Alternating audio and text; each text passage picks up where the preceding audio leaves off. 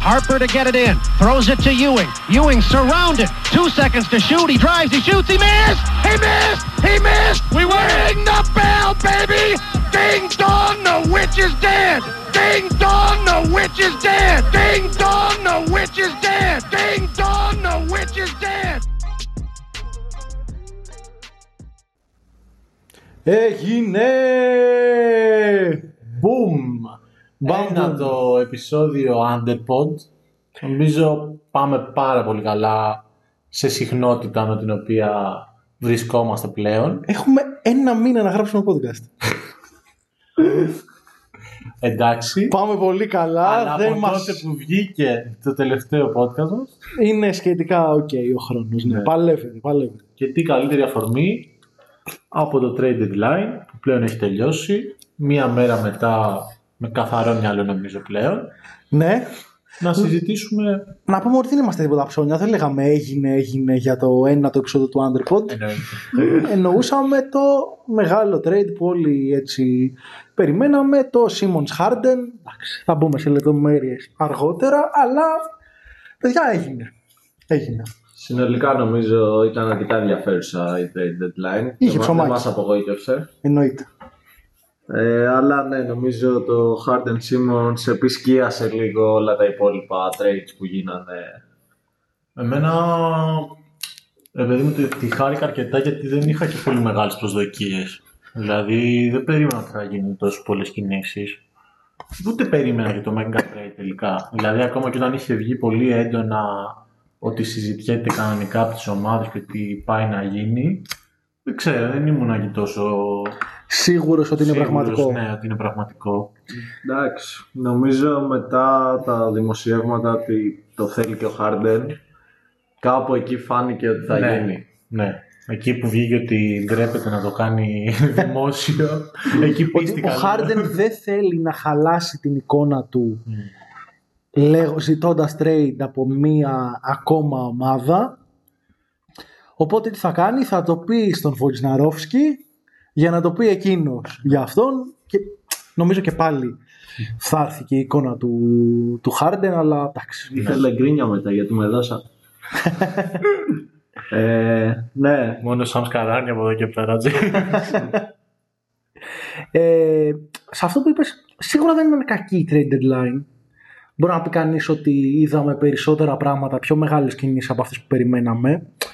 Εγώ συνεχίζω να λέω ότι με τη συνθήκη που έχει επιβάλει το play-in, ε, ρε παιδί μου, αν δεν υπήρχε αυτή η συνθήκη, πιθανότητα θα βλέπαμε ακόμα περισσότερες κινήσεις. Συμφωνώ. Δηλαδή, δεν είδαμε τόσες πολλές κινήσεις στην trade deadline ομάδων που θα κάνουν κάτι minor, θα πάρουν έναν καλό ρολίστα από μια ομάδα σαν τους Kings ένα παράδειγμα, σαν την Οκλαχώμα. Ομάδες ρε παιδί μου που θα μπορούσαν να δώσουν ένα καλό ρολίστα για να, και να πάρουν ξέρω εγώ, δύο pick δεύτερου γύρου ή ένα heavily protected first ε, και να πέσουν λίγο πιο κάτω στα, στα standings. Γιατί πολλές ομάδες δεν δίνουν τις ρολίστες τους υπό τον φόβο μη χάσουν τη θέση του play. Την, την πολυπόθητη για κάποιο λόγο αυτή θέση στο play. Συμφωνώ, απλά πιστεύω ότι δεν ήταν τόσο έντονο τελικά όσο το περιμέναμε. Ίσως, ίσως, ναι, και οκ. δεν ξέρω κι αν ίσως κάποιες ομάδες μπορεί να τις ώθησε αυτή η θέση τα play να κάνουν κάποια τέτοια που βέβαια πρέπει να συζητήσουμε το κατά πόσο ήταν σωστές κινήσεις ή όχι. Hello, Sacramento. Ναι. Hello. We're talking about you. Ε, ναι, απλά νομίζω να αναλύσουμε πρώτα απ' όλα το μεγάλο trade. Δεν κρατιέσαι. Ε, εντάξει, να ξεκινήσουμε από αυτό. Να πούμε στους ακροατές μας πριν ξεκινήσουμε με το μεγάλο trade ότι θα αναλύσουμε όλα τα trade που γίνανε από τις 7 περίπου Φλεβάρι μέχρι σήμερα ξεκινώντας από το trade Norman Powell και τα λοιπά χρονολογικά εννοώ μέχρι το τελευταίο trade της trade deadline ε, θα προσπαθήσουμε να πιάσουμε με χρονολογική σειρά τα trades αλλά θα ξεκινήσουμε με το βασικότερο, το πιο big move που ήταν το trade ε, ανάμεσα στους ε, Nets και τους Sixers ε, και αν μας μείνει χρόνος στο τέλος μπορούμε να πούμε και ένα-δυο λόγια για συνολικά το τι βλέπουμε το τελευταίο μήνα στη Λίγκα, αγωνιστικά απόδοση ομάδων, παιχτών και ούτω καθεξής. Αλλά επειδή πολλή ώρα Έχουμε κάνει μια πεντάλεπτη εισαγωγή. Πάμε να μας πει ο Κωστής τις σκέψεις του για το trade το μεγάλο του φετινού NBA. Καταρχήν να πούμε το συνολικό πακέτο που είναι ο Harden με το Millsap να πηγαίνουν από τους Nets τους Sixers. Το Simmons, το Seth Curry, τον Andre Drummond ένα unprotected pick του 22 πρώτου γύρου και ένα προστατευόμενο από τις θέσεις 1 έως 8 pick πρώτου γύρου για το 27 από τους Sixers του Nets για να έχουμε μπροστά μας το συνολικό πακέτο. Να προσθέσω κάτι σε αυτό που είπες ότι οι Nets έχουν το δικαίωμα αντί για το pick του 22 να, το πάνε να πάρουν το 23 ε, και επίσης αν δεν κάνω λάθος αν δεν γίνει convey το pick το 2027 που είναι 1 ως 8 όπως πολύ σωστά είπες protected πάει το 2028 πάλι από 1 ως 8 και νομίζω δεν είμαι σίγουρος έχω την αίσθηση ότι αν και το 2028 δεν γίνει convey τότε μετατρέπεται σε δύο pick δεύτερου γύρου. Αλλά αυτό το λέω με επιφύλαξη. Μιλάμε και για το βαθύ μέλλον. Να, δούμε και αν θα είναι στους Nets αυτό το pick μέχρι τότε. Ναι, ναι, ναι. Ε, ναι, εγώ καταρχήν γιατί σε αυτό το podcast έχουμε πει ότι θέλουμε να αποτιμάμε και τα take μας που κάνουμε από την αρχή της χρονιάς μέχρι σήμερα να δώσω τα credits μου στον Morey γιατί έλεγα και στην αρχή της χρονιάς ότι έπρεπε να έχει ανταλλάξει το Ben Simmons και ότι όσο περνάει ο καιρός η αξία του μειώνεται. Εν τέλει η τακτική του Μόρεϊ αποδείχθηκε πιο σωστή. Κατάφερε μετά από 8 μήνες αξίας του Simmons να τον δώσει με ένα πακέτο και να φέρει ένα superstar όπως και να έχει το Harden στην ομάδα. Ναι. Θέλει να πει κάποιος ότι πλέον δεν είναι ο superstar που ήταν ο Harden, θέλει να το πούμε all star. Ο Μόρε ήθελε το 20 παίχτη, ναι. έφερε τουλάχιστον το 20 παίχτη. Και δεν νομίζω ότι υπήρχε και παίχτης ανάλογος του Harden στην αγορά. Όχι, και γι' αυτό εγώ πιστεύω ότι οι Sixers είναι σίγουρα ανοιχτές του trade. Όχι σε σχέση με τους Nets, ότι βγαίνουν κερδισμένοι από αυτό το trade. Γιατί έχω δει και λίγο κράξιμο στα social media. Λίγο. Όχι κάτι υπερβολικό, αλλά δεν το καταλαβαίνω. Δηλαδή δεν πιστεύω ότι για το Σίμον σε έναν παίχτη που δεν παίζει 8 μήνες, τι καλύτερο θα μπορούσαν να φέρουν οι Sixers έτσι ώστε να προσπαθήσουν να γίνουν contenders από φέτος. Ο Embiid κάνει μια εκπληκτική σεζόν από τότε που γύρισε. Είναι στο prime του. Δεν υπάρχει λόγος να χαραμίζουν χρονιές, τέτοιες χρονιές του Embiid χωρίς να είναι διεκδικητές. Αυτή τη στιγμή, σωστά λανθασμένα, μπορεί να γίνει συζήτηση γύρω από αυτό. Ο Embiid είναι φαβορή για να κερδίσει το MVP της regular season. Ναι. Το λέω για να δούμε σε τι κατάσταση βρίσκεται. Μαζί με το Jokic και το Γιάννη. Αυτή τη στιγμή το φαβορή και στοιχηματικό και μηντιακό είναι ο Embiid. Καλώς κακός. Εμείς μπορεί να βάζουμε και άλλους στην κουβέντα. Ε, και νομίζω ότι Καταρχήν για τους Sixers, οι οποίοι αυτή τη στιγμή είναι πέμπτη στην Ανατολή με ρεκόρ 32-22. Το Harden Embiid επιθετικά φαντάζει τουλάχιστον στα χαρτιά τρομακτικό. Mm. Πες το. Ως μονάδες άμα τους σκεφτείς ναι, νομίζω ότι και επιθετικά και αμυντικά μπορούν να μπουν ερωτηματικά σε σχέση με το fit. Αυτό θα πω. Αλλά... Λες, ή... Όχι, όχι. το fit των δύο. Ok. Okay. Επιθετικά γιατί; Γιατί ο Embiid ε, δεν τρέχει ιδιαίτερα πολύ pick and roll στην ναι. καριέρα του. Έχει αυξήσει το πόσο τρέχει. Αλλά πάλι δεν είναι ένας κλασικός ναι. pick and roll ψηλός. Ε, είναι πολύ περισσότερο post oriented τα πράγματα που κάνει. Και γιατί αντίστοιχα και ο Harden έχει απομακρυνθεί τα τελευταία χρόνια από το pick and roll, ειδικά τις τελευταίες του σεζόν στους Rockets. Ήταν ένας isoball ε, μπασκετμπολίστας. Και δεν βλέπεις πώς θα συνδυαστούν. Θα πρέπει και οι δύο να... Να βρουν μια ισορροπία, ναι. Να, να βρουν μια ισορροπία, ίσως να, να πάνε σε μια πιο pick and roll heavy επίθεση. Ε, δεν ξέρω. Ρε παιδί μου, φοβάμαι μην, ε, μην η επίθεση των Sixers πάρει μία λογική σειρά σου σειρά μου, σειρά σου σειρά μου, σειρά σου σειρά μου. Ε, γιατί θα χρηστεύσει και τους τριγύρω παίχτες, Αλλά στο, στο τι κάνει ο καθένας καλύτερα αυτή τη στιγμή μπαίνουν ερωτηματικά σε σχέση με τη χρήση του άλλου. Δηλαδή, τα post-up του Embiid, που είναι ο βασικός τρόπος με τον οποίο επιτίθεται, αχρηστεύεται ο Harden γιατί ο Harden είναι ένας πλέον κακός off-ball μπασκετμπολίστας. Δεν κινείται μακριά από την μπάλα. Ε, πλέον. Παλά ήταν ένας καλός off-ball μπασκετμπολίστας. Θυμόμαστε τα χρόνια στην Οκλαχώμα κτλ. Ε, αντίστοιχα, στο Άιζομπολ του Harden, τι, τι να κάνει ο Embiid; Να ε, ανοίγει το γήπεδο, να στρετσάρει το γήπεδο. Εντάξει, καλά στο από τον τρίποντο, αλλά ε, καταστρέφεις σε έναν συγκλονιστικά physically gifted μπασκετμπολίστα. Έτσι, προφανώς δεν θα κάνουν αυτό. Έχει ενδιαφέρον και έχει ερωτηματικά το fit. Αυτό λέω.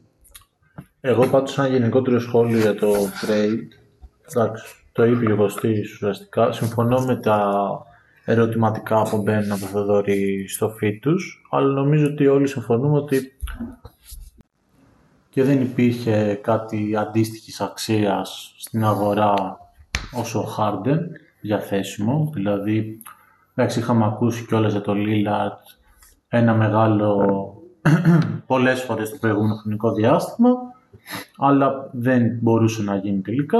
Και διαθέσιμος δεν λέει και ήταν και τραυματίας, ναι. δηλαδή δεν είναι. Και θα ήταν λάθος η ανταλλαγή αυτή να μην στοχεύει σε ένα star, αλλά να στοχεύει ας πούμε σε picks, σε νέους παίκτες κτλ. Γιατί ακριβώς ε, τώρα είναι που πρέπει να κάνουν πρωταθλητισμό οι Sixers, τώρα που έχουν έναν παίκτη ο οποίος όπως είπαμε αυτή τη στιγμή είναι φαβορή για το MVP ανεξάρτητα με το άμα πιστεύω εγώ ας πούμε ότι θα να το πάρει ο Γιώκητς ή οτιδήποτε άλλο δεν γίνεται να το αφήνεις αυτό να περνάει και να μην πηγαίνεις να διεκδικήσεις το πρωτάθλημα και να μην πηγαίνεις να κάνεις τέτοια trade.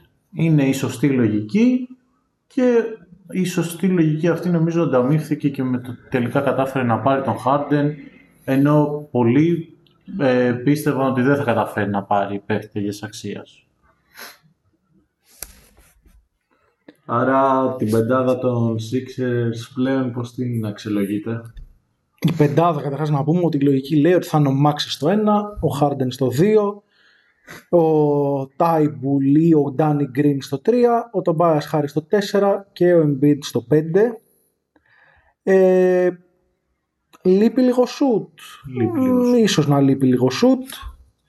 Ε, ειδικά όταν ο Τάιμπ, αν ναι. θεωρήσουμε τον Thybulle το βασικό τριάρι μπροστά από τον Danny Green, γιατί ο Thybulle σουτάρει, μπορεί να σουτάρει ελάχιστα, ο Tobias Harris δεν είναι ένας καλός σουτέρ ε, και μένει έχεις τρεις παίχτες που. Okay.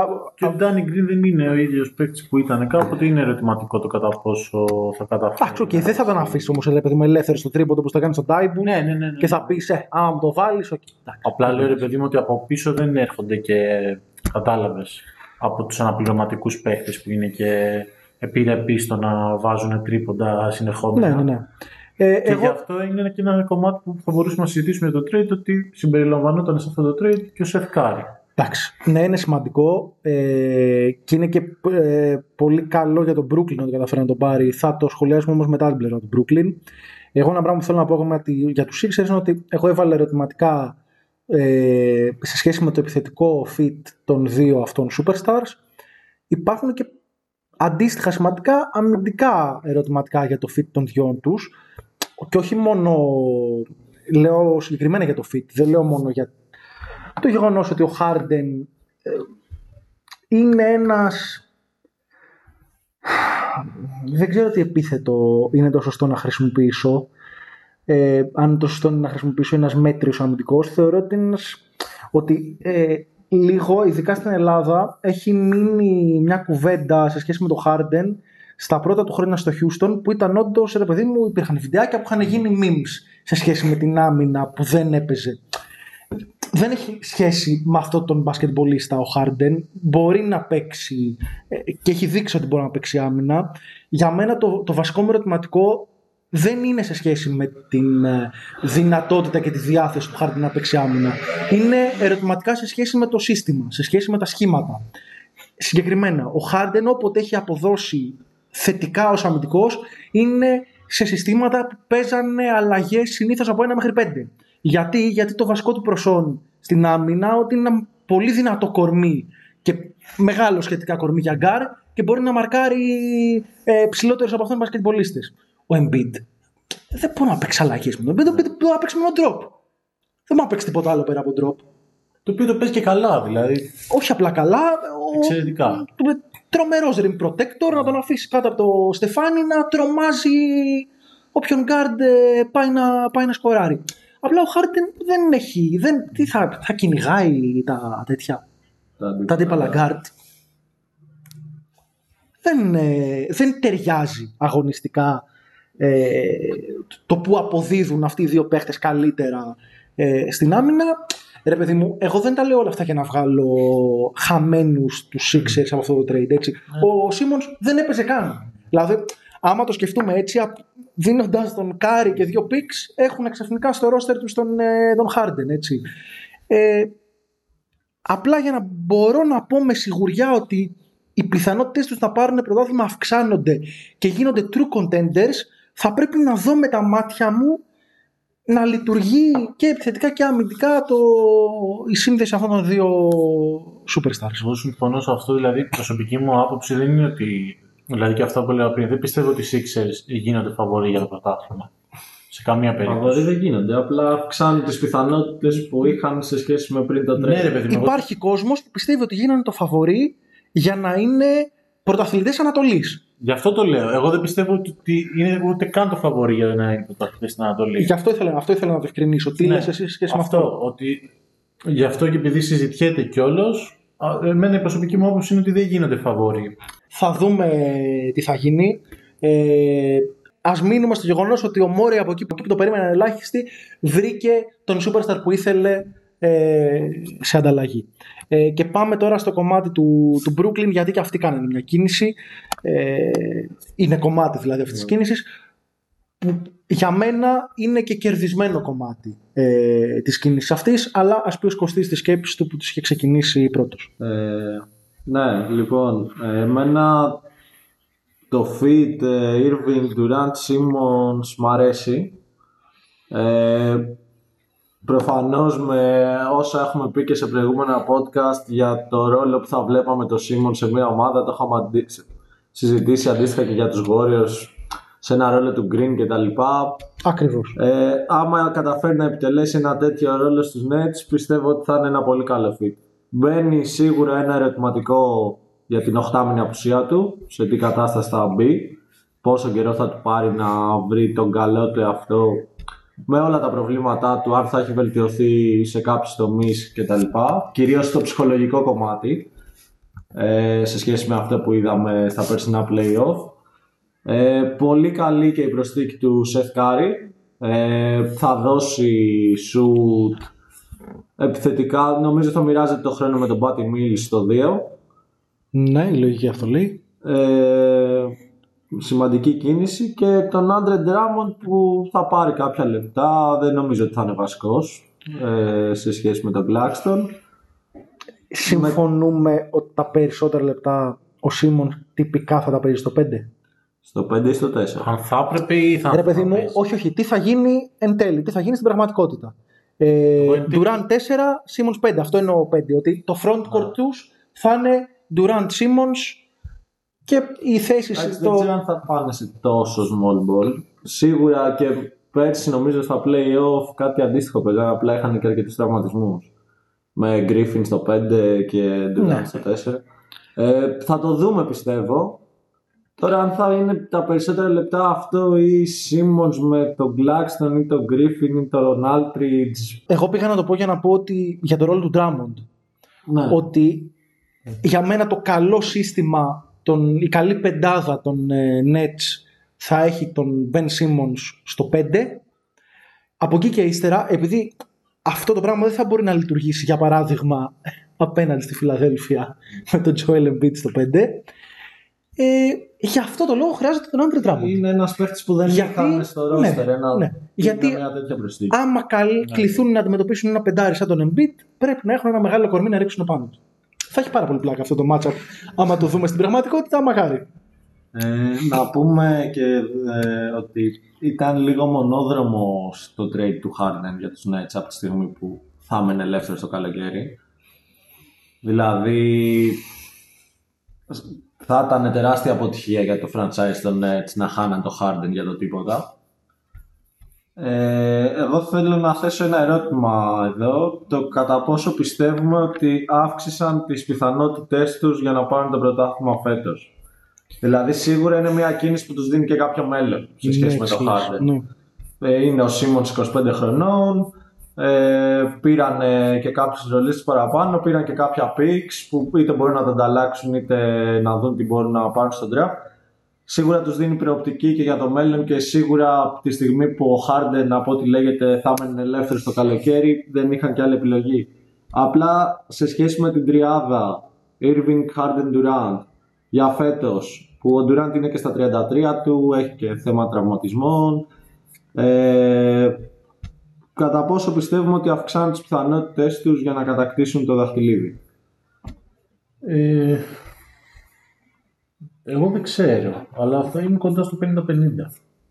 Δηλαδή, Να πούμε ότι το Durant, Harden, Irving όσο διάστημα συνυπήρξαν στους Nets κατάφεραν να παίξουν μαζί και τρεις 16 παιχνίδια Και μόνο. κερδίσαν το 13, αν δεν κάνω Κερδίσαν το 13. Και να πούμε και ότι τα περσινά play-off αν είχε βάλει τρίποντο ο Durant απέναντι στους Bucks μπορεί να ήταν και διαφορετική ιστορία. πιο χωρίς να Ναι, παίξουν και- πολύ, έτσι. Πιθανό. Ναι, παίζαν. Γενικά, εγώ θα πω άμα δεν είχε τραυματιστεί είτε ο Harden είτε ο Irving, Αυτό. δηλαδή μπορούσαν να έχουν δύο από τους τρεις τους οι Nets, πιθανότατα θα ήταν οι περσινοί πρωταθλητές του NBA και θα μιλάγαμε τώρα Σε άλλη βάση. σε εντελώς διαφορετική βάση και θα αποτιμούσαμε και εντελώς διαφορετικά τι ήταν τελικά αυτή, αυτή η Big Three. Νομίζω ε, φταίνε και οι ίδιοι πάρα πολύ και κατά βάση φταίει ο Irving και ο Harden που η συγκεκριμένη τριάδα θα μείνει λίγο ως joke στο, στο μέλλον και ως κάτι το αποτυχημένο ενώ α, μπασκετικά θα μπορούσε κάλλιστα να, να φτιάξει μια μίνι, μια μίνι δυναστεία. Ε, δυστυχώς ο Χάρντεν ξενέρεσε νομίζω γρήγορα και εύκολα με την κατάσταση που είχε δημιουργήσει στο Brooklyn.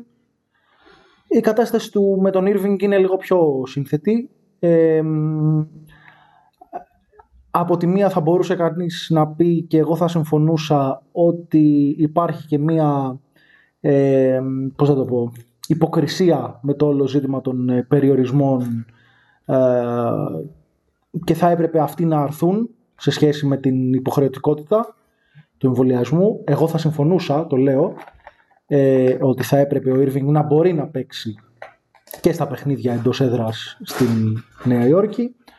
Ωστόσο, με την επίγνωση της συνθήκης αυτής και επειδή δεν θεωρώ τον Irving κάποιον ε, συγκλονιστικό ε, πρωτοπόρο κοινωνικό επαναστάτη ε, άρα να του χρέωνα ε, ξέρω εγώ κάτι άμα τέτοιο. Ε, έχω να πω ότι θα μπορούσε εύκολα να λύσει το θέμα αυτό ο Irving ε, κάνοντας το εμβόλιο. Επιλέγει να μην το κάνει και από ό,τι έχει δηλώσει θα επιλέγει να μην το κάνει. Δηλαδή δεν θα αλλάξει κάτι σε αυτό. Ε, νομίζω εκεί β- βλέ- έχει τις ρίζες της και απογοήτευσης του Harden Μπορεί να μην λειτουργούσαν και άλλα πράγματα στην ομάδα, αλλά αν ο Irving ήταν μια σταθερά φέτος, παρά τον τραυματισμό του Durant, το Irving Harden από μόνο του θα ήταν αρκετό να έχει σε υψηλότερη θέση από ότι είναι τώρα οι Nets. Τους Nets, μάλλον. Να πούμε, δεν το είπα πριν, νομίζω ότι είναι 8η. Ναι, ναι, έχουν πέσει σε θέση Ναι. play-in. 29-26 ρεκόρ και 0 στα 10 τελευταία παιχνίδια. Ναι. Ε, εγώ είμαι από αυτούς που, για να το πω και αυτό, θεωρώ ότι είναι καλύτερο fit ε, ο Σίμονς από το Harden στην τριάδα αυτή. Ε, θα θεωρούσα ακόμα καλύτερο fit προσωπικά την τριάδα Harden, Simmons, Durant. Δηλαδή εγώ αν είμαι lower σε κάποιον από τους τρεις της πρώην Big Three τον Nets είμαι λίγο πιο low στον Kyrie συνολικά ως παίχτη χωρίς να τον υποτιμώ απλά θεωρώ ότι η μπασκετική ευφυΐα του Harden είναι σε, σε υψηλότερο επίπεδο παρά το γεγονός ότι φαίνεται να έχει γεράσει χειρότερα φαίνεται τα εθνικά του εργαλεία Αυτό ήθελα να ρωτήσω. να έχουν Τώρα. εξασθενήσει περισσότερο. Στο τώρα βάζω Σαν ερωτηματικό. παίχτες, Στο τώρα δηλαδή. βάζω ερωτηματικό γιατί δεν είμαι σίγουρος κατά πόσο είναι ε, ζήτημα ηλικίας η αθλητική Η διάθεση. πτώση του Χάρντεν ή η διάθεση και κακής προετοιμασίας. Αν είναι ζήτημα ηλικίας, ναι, προτιμώ τον Καηρή. Αν ξέρω ότι μπορώ να πάρω τον περσινό. Το... Ναι, το που είχε φτάσει πέρυσι ο Χάρντεν στο καλύτερο του σημείο στους Nets παίζοντας ως playmaker κτλ. Ναι, προτιμώ τον Χάρντεν από τον Καηρή. Τον θεωρώ ε, πολύ καλύτερο πασέρ. Ε, Ω σκόρερ, εντάξει, το Καηρή είναι εξαιρετικά πρικισμένος. Μπορεί να πει κανείς ότι ήταν και. Πέρσι δεν θυμάμαι πώς ήταν τα ποσοστά τους, αλλά τέλος πάντων μπορεί να ήταν η πιο, σταθε... η πιο συνεπής scoring option για, το... Ναι. για τους Nets όποτε έλειπε ο, Ντουρά. ο Durant. Τέλος πάντων, ε, αυτό που θέλω να πω, να βάλω σε ένα ερωτηματικό είναι ότι παρά το fit μου αρέσει πάρα πολύ του Simmons στο ρόλο κάτι σαν Draymond Green που λέγαμε για τους Nets.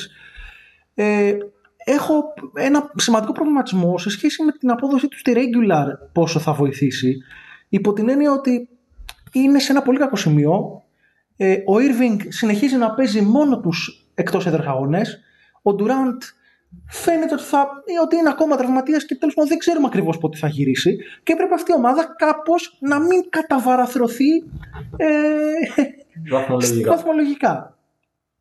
Δεν νομίζω ότι μπορούν να μείνουν εκτός playoff, να, να υπάρξει μια τέτοια συγκλονιστική αποτυχία. Αλλά ρε παιδί μου, το να αναγκαστούν να παίξουν play μπορεί να είναι καταστροφικό για τους Nets. Να παίξουν play εντός έδρας. Με τον Irving να μην μπορεί να παίξει και να παίξουν απέναντι, ξέρω εγώ. Τι, τι να σου πω, ξέρω εγώ. Στο Τορόντο.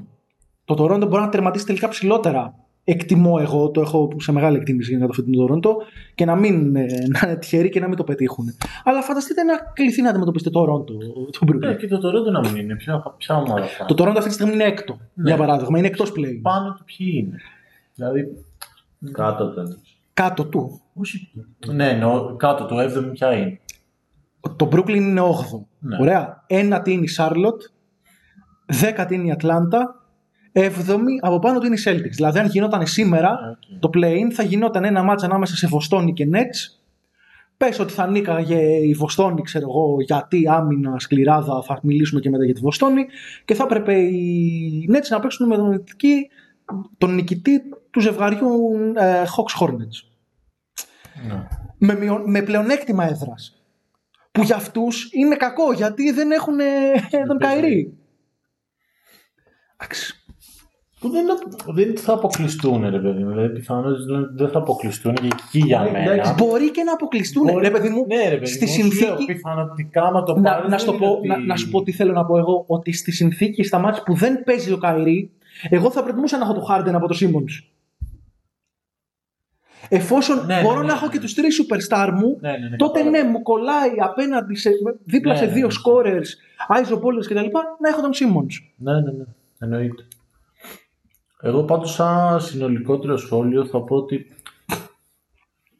πέρα ρε παιδί μου το, του κατά πόσο το αν τους κάνει μεγαλύτερους διεκδικητές φέτος ε, αυτή η ανταλλαγή νομίζω ότι κοιτώντας προς το μέλλον εκεί πέρα εγώ είμαι κάπως πιο σίγουρος ότι είναι σωστό αυτό το deal. Ναι, Γιατί πρώτον υπάρχει και ένα στοιχείο το οποίο θεωρώ ότι είναι σημαντικό ότι ο Χάρντερ το καλοκαίρι πέρα από το ότι μπορεί να το χάνει σαν ελεύθερο η άλλη επιλογή ήταν να του κάνουν ένα τεράστιο συμβόλαιο Ναι. και χρονικής διάρκειας λογικά πενταετής που είναι ένα ερωτηματικό επειδή αναφέραμε και την αθλητικότητά του το πώς θα είναι ο Χάρντερ Θα έφτανε μέχρι από τώρα. τα 36 του, αν δεν κάνω λάθος. Εντάξει, θα ήταν. Ε, Θα ξέρεις ότι τουλάχιστον στα δύο τελευταία χρόνια του συμβουλίου αυτού θα πλήρωνες κάτι το οποίο δεν θα έπαιρνες στον αγωνιστικό χώρο. Ναι. Και εντάξει, αυτό νομίζω ότι είναι η καλή περίπτωση. Θα μπορούσες να σκεφτείς ακόμα και το ότι σε εκείνα τα χρόνια να έχει εντάξει, φτάσει σε ένα πολύ νομίζω- κακό σημείο χάρτη. Αλλά πέρα από αυτό, εγώ θα πω ότι έχουν πάρει και δύο picks πρώτου γύρου, το οποίο το ένα μάλιστα είναι αρκετά μελλοντικό, το οποίο δίνει και κάποια πράγματα. Μπορείς να ελπίσεις ότι τότε η Φιλαδέλφια θα Ναι, είναι. ότι τότε η Φιλαδέλφια μπορεί να μην είναι σε καλή κατάσταση, ρε παιδί μου, που και αυτό protected είναι, δεν θα πάρουν το νούμερο ένα. Να Ναι, ναι, ναι. ξεκινήσει το Αλλά process, ναι. να πει restart. Πάμε άλλη Εντάξει, μία. ναι, από τους αυτή τη στιγμή είναι έτσι που δεν είχαν ε, πολλά picks αυτή τη στιγμή, τουλάχιστον δεν μπαίνει σε μια διαδικασία ή θα γίνει ή τελειώσαμε. Καταλάβατε. Ναι, εννοείται. Μπορεί να είναι και μελλοντικά trade assets. Είναι πολύ σημαντικό ότι πήρε δύο Πάντως, picks. Αυτό που έλεγες με το Harden, νομίζω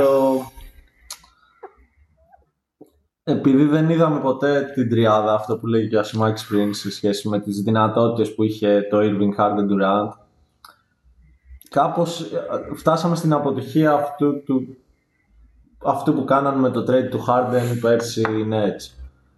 Ε, αν το σενάριο ήταν πιο καλό, δεν νομίζω ότι θα ήταν επιλογή τους με βάση το μέλλον να ανταλλάξουν το Harden και αν ήταν να πάρουν πρωτάθλημα θα το παίρναν τώρα. Έχουν ένα στόχο. Μμ. Δεν είναι λίγο πράγμα το να πάρεις το πρωτάθλημα του NBA. Εγώ αφήνω ένα ερωτηματικό στο κατά πόσο φέτος, γι' αυτό έκανα και την αρχική ερώτηση, ίσως να είχαν λίγο περισσότερες πιθανότητες Ε, ναι, ρε, να εσύ, φτάνουν αλλά- στο τέλος του δρόμου. Απλά βάζει ένα επιθετικό σενάριο. Που προφανώς δεν θα υπήρχε αν δεν είχε ξεκαθαρίσει μάλλον ο Χάρντεν ή δεν είχε δείξει τόσο έντονο διαθέσιο Αυτό ότι θα πρέπει μείνει να πω. Αυτό ελεύθερο πρέπει στο να πω. καλοκαίρι. Ότι ε, πέρα από αυτό, ο Χάρντεν όποτε είναι ξενερωμένος, φαίνεται και όταν παίζει. Δηλαδή, στα τελευταία παιχνίδια πριν τραυματιστεί, κάνω εισαγωγικά για τους ε, ε, ακροατές μας που δεν βλέπουν, ε, είχε- τα- έκανε μερικά παιχνίδια στα οποία δεν βλεπόταν. Δηλαδή, η άμυνά του θύμιζε όντως τα βιντεάκια αυτά που βλέπαμε τις πρώτες σεζόν στους Rockets που ανέφερα πριν. Ε, δεν, δεν ψινόταν να παίξει και από αυτές τις συνθήκες πήραν ό,τι καλύτερο μπορούσαν. Ναι, ρε, Πήρανε και τον Κάρι, ο οποίος θα βοηθήσει πάρα πολύ παιδιά ο Σεθ Κάρι. Δηλαδή, κάνει μια εξαιρετική σεζόν φέτος. Ε, τους δίνει στην επίθεση πράγματα που τους έδινε ο Τζο Χάρις. Και η λογική λέει ότι θα τη χάσει τη σεζόν ο Τζο Χάρις, ότι δεν θα γυρίσει. Αμυντικά, οκ, μπορεί να είναι λίγο καλύτερος ο Τζο Χάρις, έχει και μεγαλύτερο μέγεθος για να μπορεί να μαρκάρει Ναι. ε, κάποιους πιο έτσι, ογκώδεις μπασκετμπολίστες. Ο Σεθ Κάρι είναι λίγο πιο ε, physically challenged. Ε, εντάξει, αλλά στην επιθετικά θα βοηθήσει πάρα πολύ. Εγώ θα πω πάντως ότι θέλω πάρα πολύ να δω αυτή την ομάδα των Nets και πιστεύω ότι θα τα πάει και εξαιρετικά μετά τη φετινή σεζόν. Δηλαδή, δεν... Γιατί ενώ εννοώ ρε παιδί μου ότι τι θέλω να Ο πω; Σίμον να είναι σε πλήρη φόρμα. Να είναι σε πλήρη Εντάξει, φόρμα θα ο είναι και Simmons. Durant ένα χρόνο θα είναι και του μεγαλύτερος. Ράντ ένα χρόνο μεγαλύτερος και ο Irving ένα χρόνο μεγαλύτερος. Και... Εντάξει, ο Irving δεν είναι και 31 τόσο. είναι, θα είναι 32. Οκ. Ε, ναι, αλλά με ένας παίχτης που κάθε χρόνο λένε κατά πόσο θέλει να σταματήσει ο Irving το μπάσκετ. Δηλαδή δεν, δεν είναι ένα παίχτης που τον φα- φαντάζομαι να ψήνεται, να παίζει Μέχρι τα 40. με τα φρένα ρε παιδί μου σπασμένα Ναι. Όχι, μέχρι ρε τα παιδί μου, 35 απλά εννοώ του. ότι, ε, του- πιστεύω ότι τουλάχιστον στον χρόνο θα έχουν σταματήσει κάπως οι περιορισμοί για τον Irving και το πώς Οπότε θα μπορεί σταματήσει να είναι παίζει. part-time μπασκετμπολίστας. Ναι, δηλαδή αυτή τη στιγμή έχουμε ένα ρόστρι που okay, έχει έναν παίκτη ο οποίος ήρθε μετά από 8 μήνες χωρίς να παίζει. Τον Irving που δεν έπαιζε πόσους μήνες και ήρθε και παίζει μόνο στους εκτό. Τον Durant που αυτή τη στιγμή είναι τραυματίας. Τον Τζο Χάρη που μάλλον χάνει τη σεζόν. Ε, δεν είναι ότι φέτος θα δούμε το max potential αυτής της ομάδας. Ενώ πιστεύω ότι την επόμενη χρονιά έχοντας μια ομάδα η οποία θα είναι υγιής και θα παίξει όλα τα, όλα τα παιχνίδια, καταλάβατε. Θα παίξουν κανονικά ρε παιδί μου, δεν θα έχουμε αυτές τις, αυτά τα ευτράπελα που είχαμε αυτή την χρονιά.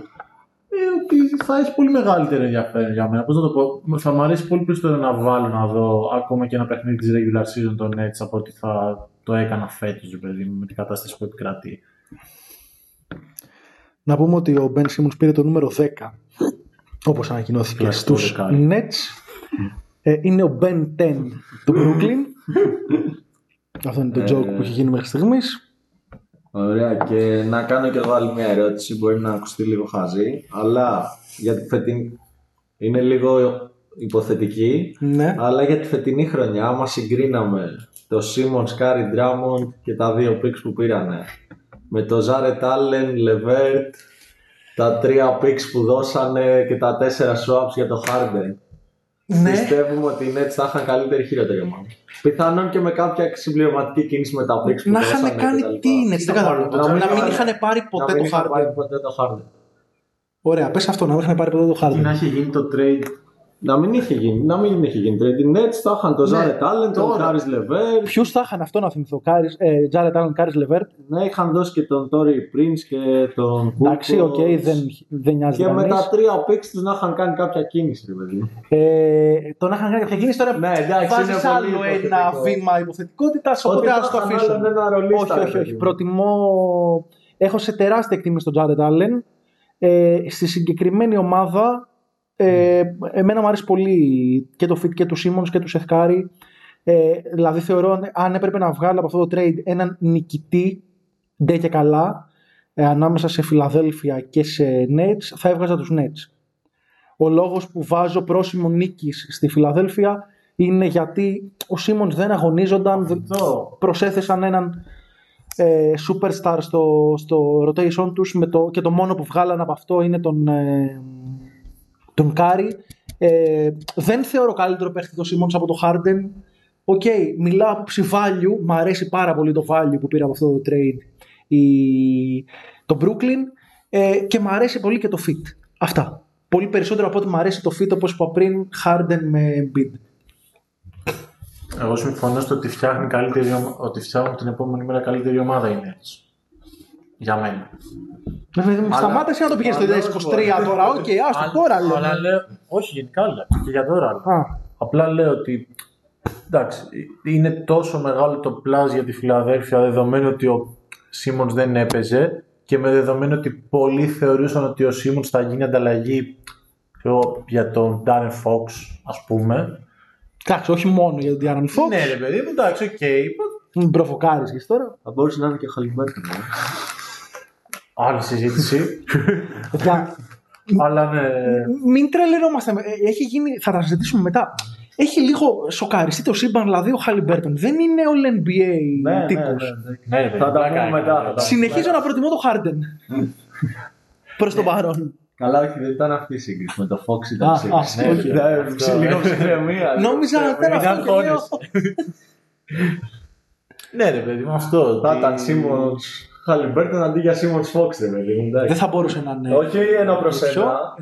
Θα παίρνανε και ξέρω εγώ Χάρισον Barnes. Ναι, ναι, ναι. Ή και. Και Hill. Buddy Hill, μπράβο. Επειδή δεν μας βλέπετε, ο Μάκης κάνει τη βαράει Έκανε τη βαράει σου για να θυμηθώ το όνομα του Buddy Hill. Ναι. Δεινόσετε. Είναι. Ναι. Ένα πράγμα κάνει καλά. Είναι... έχει βαρέσει τα περισσότερα. Στα τελευταία έχει βγει και ένα γράφημα που έχει το σουτέρ, ξέρω εγώ, για τα τελευταία εξαετία, πώς είναι στο NBA, σε σχέση με το volume που παίρνουν και την ευστοχία τους. Και ξέρω εγώ, είναι, ο, ο Buddy Hield και ο Κάρι είναι μια κατηγορία μόνη τους. Ο Hield έχει βάλει περισσότερα τρίποτα κιόλας. Και με πολύ καλό τέτοιο. Απλά είναι το μόνο πράγμα που κάνει ικανοποιητικά στο γήπεδο. Πάμε όμως σιγά σιγά και, στις επόμενα, και στις επόμενες κινήσεις που έχουμε να σχολιάσουμε, στις κινήσεις που γίνανε τις μέρες πριν το trade deadline αλλά και στην trade deadline. Θα συνεχίσουμε κάπως χρονολογικά. Ε, οπότε το πρώτο, νομίζω, η επόμενη κίνηση που έχουμε να συζητήσουμε είναι η κίνηση του Norman Powell. Νομίζω ναι. Ε, οι Clippers πήραν τον Norman Powell και τον Covington. Οι Blazers πήραν τον Eric Bledsoe, τον Winslow, τον Keon Johnson και ένα δεύτερο pick, ε, και ένα pick δεύτερο γύρου. Ωραία κίνηση για τους Clippers, θα πω εγώ. Προσθέτουν ένα παίχτη ο οποίος μπορεί να τους βοηθήσει πιθανότατα του χρόνου σε μια σεζόν πρωταθλητισμού ε, κυρίως επιθετικά δίπλα στο Paul George και τον Kawhi Leonard εφόσον γυρίσει και είναι και αυτός υγιής ε, προσθέτουν ρε παιδί μου άλλη μια επιλογή επιθετικά που δεν ήταν και το μεγάλο ατού τους. Κυρίως τη χρονιά που κάναν αθλητισμό, αυτό που τους βοηθούσε πάρα πολύ ήταν ότι υπήρχαν πολλοί παίκτες που σουτάρανε με πολύ καλό ποσοστό στο τρίποντο ε, και χρονικά ρε παιδί μου μια σταθερότητα σε όλη τη σεζόν καταφέροντας τότε να πάνε πολύ καλά και στη regular season. Αυτό δεν ξέρω κατά πόσο θα επαναλαμβανόταν ε, την επόμενη χρονιά. Ε, γιατί εντάξει και οι παίκτες που είχαν σουτάρει τόσο καλά νομίζω ότι είχαν κάνει λίγο overperform με εξαίρεση το Λουκ Κενάρντ που κάνει την αντίθετη πορεία. Αυτή τη στιγμή αυτός έχει ανεβάσει αρκετά τα ποσοστά του. Ε, σίγουρα πολύ καλή κίνηση. Τώρα για τους Blazers, ok. Okay. Ε, θεωρώ σωστό ότι μπήκαν σε μια διαδικασία να αλλάξουν το ρόστερ τους. Αν και εγώ θα προτιμούσα. Ναι, έχουν κάνει και άλλα trade, θα τα πούμε. Ναι, ναι, ναι, θα τα πούμε στη συνέχεια. Δεν ξέρω το κατά πόσο ήταν το ιδανικό αυτό που πήραν. Δηλαδή, πήραν ένα νέο παίχτη, τον Κίον Τζόνσον, που ok, okay, έχει κάποιες δυνατότητες, είναι ένα ενδιαφέρον στοίχημα, ρε παιδί μου, και είναι καλό που θα τον δούμε να παίρνει κάποια καλά λεπτά ε, στο NBA. Ε, πήραν ένα pick δεύτερο γύρου, οκ. Στο 2025. Ναι, Από το Detroit. Τώρα μέχρι το 2025 το Detroit μπορεί να έχει ομάδα. δεν το ξέρουμε αυτό, ναι, το... Ούτε Πού το 2025 θα είναι. δεν θα έχει ομάδα το δεν ξέρω. Εγώ δεν παίρνω όρκο. δεν παίρνω όρκο ότι θα είναι καλή ομάδα το, το Detroit, συγγνώμη. Ε, ο Justise Winslow είχε βρει ένα ρόλο κάπου στο τελευταία μάτς του Portland. Είχε δηλώσει ο καημένος ε, νιώθω σαν οικογένεια εδώ την ομάδα πέντε μέρες αν δεν κάνω λάθος πριν μου δώσουν. Ε, νομίζω, κοιτάξτε, οι Clippers σίγουρα ε, είναι οι νικητές θα μπορούσε να πει κανείς του, του trade. Ε, παίρνουν δύο ικανούς μπασκετμπολίστες. Και μάλιστα παίρνουν δύο μπασκετμπολίστες οι οποίοι θεωρώ ότι ταιριάζουν πολύ στο, στο μπάσκετ των Clippers. Οι Clippers ακόμα και σε μια συνθήκη όπου είχ- έχουν τον Kawhi Leonard και τον Paul George χρειάζονται έξτρα σκορ από την περιφέρεια. Ε, και ο Norman Powell μπορεί να το προσφέρει αυτό. Θα παίζει η λογική λέει πλέον και στην καλή του θέση που είναι το 2 και όχι στο 3 που έπαιζε κατά αναγκαστικά στους Blazers. Ε, και επίσης νομίζω πως ε, ταιριάζει και ο Covington στο, στο LA. Ε, ο Covington έχει πάντα το reputation του καλού αμυντικού αλλά το παιχνίδι του έχει ένα πολύ σημαντικό αστερίσκο ότι ενώ είναι πολύ καλός off-ball αμυντικός on ball δεν είναι ιδιαίτερα καλός. Ε, σε μια ομάδα όμως που έχει Kawhi Leonard κυρίως και δευτεροβόντους και το Paul George δεν θα αναλαμβάνει και ο Norman Powell δεν είναι, κα, δεν είναι κακός στην άμυνα πάνω στην μπάλα ε, ο Robert Covington θα αναλάβει το ρόλο στον οποίο μπορεί να μαξιμάρει τις δυνατότητες του. Εντάξει, νομίζω το συμβόλαιο του Covington λίγη δεν λίγη το καλοκαίρι.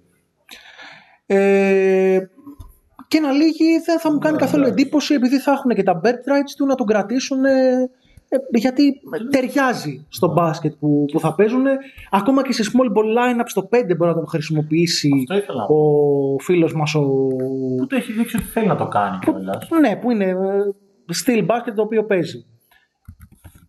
Ε, γενικά καλή κίνηση για τους, ε, για τους Blazers. Όταν έχεις και έναν... Για τους ε, Clippers. για τους Clippers, συγγνώμη. Όταν έχεις και έναν διοκτήτη ο οποίος δεν τον νοιάζει να πληρώνει 100 εκατομμύρια φόρο πολυτελείας, δηλαδή για αυτή την κίνηση ε, θα πληρώσουν νομίζω συνολικά 10 εκατομμύρια παραπάνω. Οπότε να πλη- πληρώνουν, πολύ, πε- να- Ναι, ναι. πληρώνουν πολλά λεφτά σε φοροπολιτελεία. Οι Clippers είναι ζάμπλουτο ο ιδιοκτήτη τους, δεν τους νοιάζει να, δεν τον νοιάζει να πληρώνει πάρα πολλά λεφτά. Ακόμα και αν η ομάδα του φέτος δεν θα πάει πουθενά χωρίς τον ε, George και τον ε, ε, Να, πούμε- Kawhi. να δώσουμε και credits για τη μέχρι τώρα πορεία τους. Ναι, ναι, ναι, τίμια ομάδα. Απλά δεν είναι ότι άμα την πετύχεις στα playoff θα Όχι, τη όχι. φοβηθείς. Υπάρχει ένα, πο- μια πυροελάχιστη πιθανότητα το να έχει γυρίσει full υγιής τώρα ο Καβάη μετά από τέτοιο τραυματισμό. Ναι, Δύσκολο, Δεν έτσι. νομίζω και να το ρισκάρω. αυτό. αυτό. Ναι. Ο ίδιος ο Καβάη δεν νομίζω ότι θα το ρισκάρει. Κατά κύριο. Όντως είναι expiring το συμβόλαιο του Convicton. Άμα δεν θέλουν, δεν τον κρατάνε κιόλας. Okay, απλά πήγα να πω ότι επειδή έχει πέσει αρκετά το value του Convicton, θεωρώ Ναι. ότι σε ένα setting όπως αυτό του Clippers θα μπορούσε και να το ξανανεβάσει. Του ταιριάζει περισσότερο, πολύ περισσότερο αγωνιστικά ε, από ότι του ταιριάζε η- το τι έπρεπε να κάνει αμυντικά στους Blazers. Ε, το, τώρα το κομμάτι που αφορά την αξιολόγηση αυτού του deal για τους Blazers εξαρτάται στο 100% από το τι θεωρεί κανείς για τον Κίον Τζόνσον. Ο Κίον Τζόνσον ήταν ε, πέρσι pick πρώτου γύρου. Αν με ρώταγες πριν γίνει το trade, θεωρώ ότι λίγες ομάδες θα τον αξιολογούσαν ε, ε, στο ίδιο επίπεδο με ένα first round pick, ρε παιδί μου, πλέον. Ναι, ναι, ναι. Ότι θα, τον, θα του δίνανε αξία first round talent. Ε, Οι Clippers νομίζω ότι δεν Όμως- τελικά δεν τον εξολογούσαν. Από ό,τι φαίνεται όχι. Ε, για τους ίδιους τους Clippers ακόμα και ως lead ε, bowler στο, στην ομάδα τους στη G League ε, τον, είχε, το- τον είχε προσπεράσει ο, το παιδί που είχαν ε, πάρει στο δεύτερο γύρο πέρσι. Ο, ο, ο Boston, ο Brandon, Brandon Boston. Δεν είμαι σίγουρος Okay. τέλος πάντων για το μικρό του. Ήταν pick δεύτερου γύρου ε, ε, των Clippers, high school baller, πολύ μεγάλο ταλέντο στο, στο Λύκειο, το οποίο έκανε μια πολύ κακή χρονιά στο Πανεπιστήμιο και τον πήρανε στο 40 κάτι, ξέρω εγώ, οι, οι Clippers. Ε, και αυτός θεωρείται πλέον το καλό, ο καλός παίχτης που πήραν στο περσινό draft, όχι ο Κίον. Ε, ο Κίον Τζόνσον βέβαια έχει χαρακτηριστικά όπου αν τα εξελίξει, ε, αν εξελίξει το παιχνίδι του, μπορεί να ταιριάξει ωραία διπλά στο Lillard. Το λέω αυτό ο- γιατί γενικά τα ρεπορτάζ λένε ότι οι Blazers δεν πάνε να κάνουν ένα πλήρες rebuild. Δηλαδή δεν δώσανε τον Powell, τον Convicton και όπως θα συζητήσουμε μετά, δώσανε και τον McCollum για να δώσουν και το καλοκαίρι όταν θα είναι υγιή στο Lillard και να πάνε σε ένα full on rebuild. Αυτό που κάνουν είναι ότι προσπαθούν να κάνουν ένα retool. Να βάλουν διαφορε... παίχτες με διαφορετικά στοιχεία από, αυτά, από αυτούς που είχαν μέχρι τώρα δίπλα στον Dame. Και η λογική βασίζεται στο να βάλουν δίπλα του μεγάλα αθλητικά κορμιά. Ο Κίον Τζόνσον έχει κάποια από αυτά τα στοιχεία. Είναι ένα παιδί που παίζει κατά βάση στο 2 και έχει καλό σώμα για το 2 και είναι πάρα πολύ αθλητικό παιδί. Μέχρι στιγμής δεν σουτάρει καλά. Ε, Δηλαδή, ακόμα και στην G League τα νούμερα του σουτάρει κάτω από 40% αν θυμάμαι καλά σε field goal percentage. Δεν είναι κακός σαν πολαμητικός, είναι καλός σαν πολαμητικός. Έχει δείξει από το κολέγιο, από όσο θυμάμαι, μερικά στοιχεία καλά σε σχέ- από το mid-range. Δεν θεωρώ ότι είναι το έγκλημα που κάποιοι λέγανε ότι είναι η κίνηση αυτή για τους Blazers. Μπορώ να δω το νόημα. Και λεφτά ξεφορτωθήκανε. Αυτό είναι το βασικό. Κακό το νομίζω. συμβόλαιο του Πάουελ, λίγο μεγάλο ήταν και Το κρατούσε Powell και μέχρι τα είχε 30 μέχρι πλάς του. Το 25-26 συμβόλαιο Αυτό. του Μπλέτσο. Που Και δεν είναι και κανένας πιτσιρικάς. Ναι, όχι. Και του Μπλέτσο νομίζω ότι και του χρόνου δεν είναι πλήρως εγγυημένο το συμβόλαιο. Όχι, όχι, όχι. Ε, ναι, εντάξει, το Winslow δεν κοστίζει κάτι, ο Kion Johnson δεν κοστίζει κάτι ουσιαστικό. Πήραν και ένα pick δεύτερου γύρου.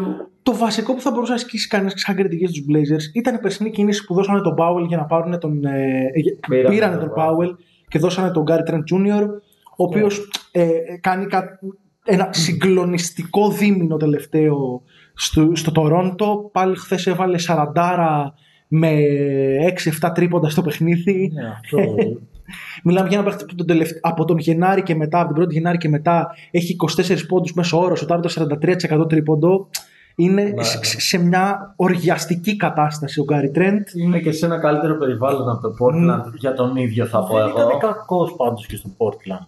Δεν, Δεν ήταν όμως αυτό. Δεν ήταν αυτό δεν ήταν σίγουρα. Καταρχάς δεν έπαιρνε, δεν μπορούσε να πάρει τόσο. Έχει βγει και μια αυτό κουβέντα λέω. τώρα, έχει βγει και ένα ρεπορτάζ ότι το ψιλοτραμπουκίζανε τώρα από τη διοίκηση επειδή ήταν πετσυρικά, λίγο old school ρε παιδί Ναι, μου, ναι. hazing, ε, καψόνια και τέτοια μέσα στα αποδητήρια γιατί ήταν ο.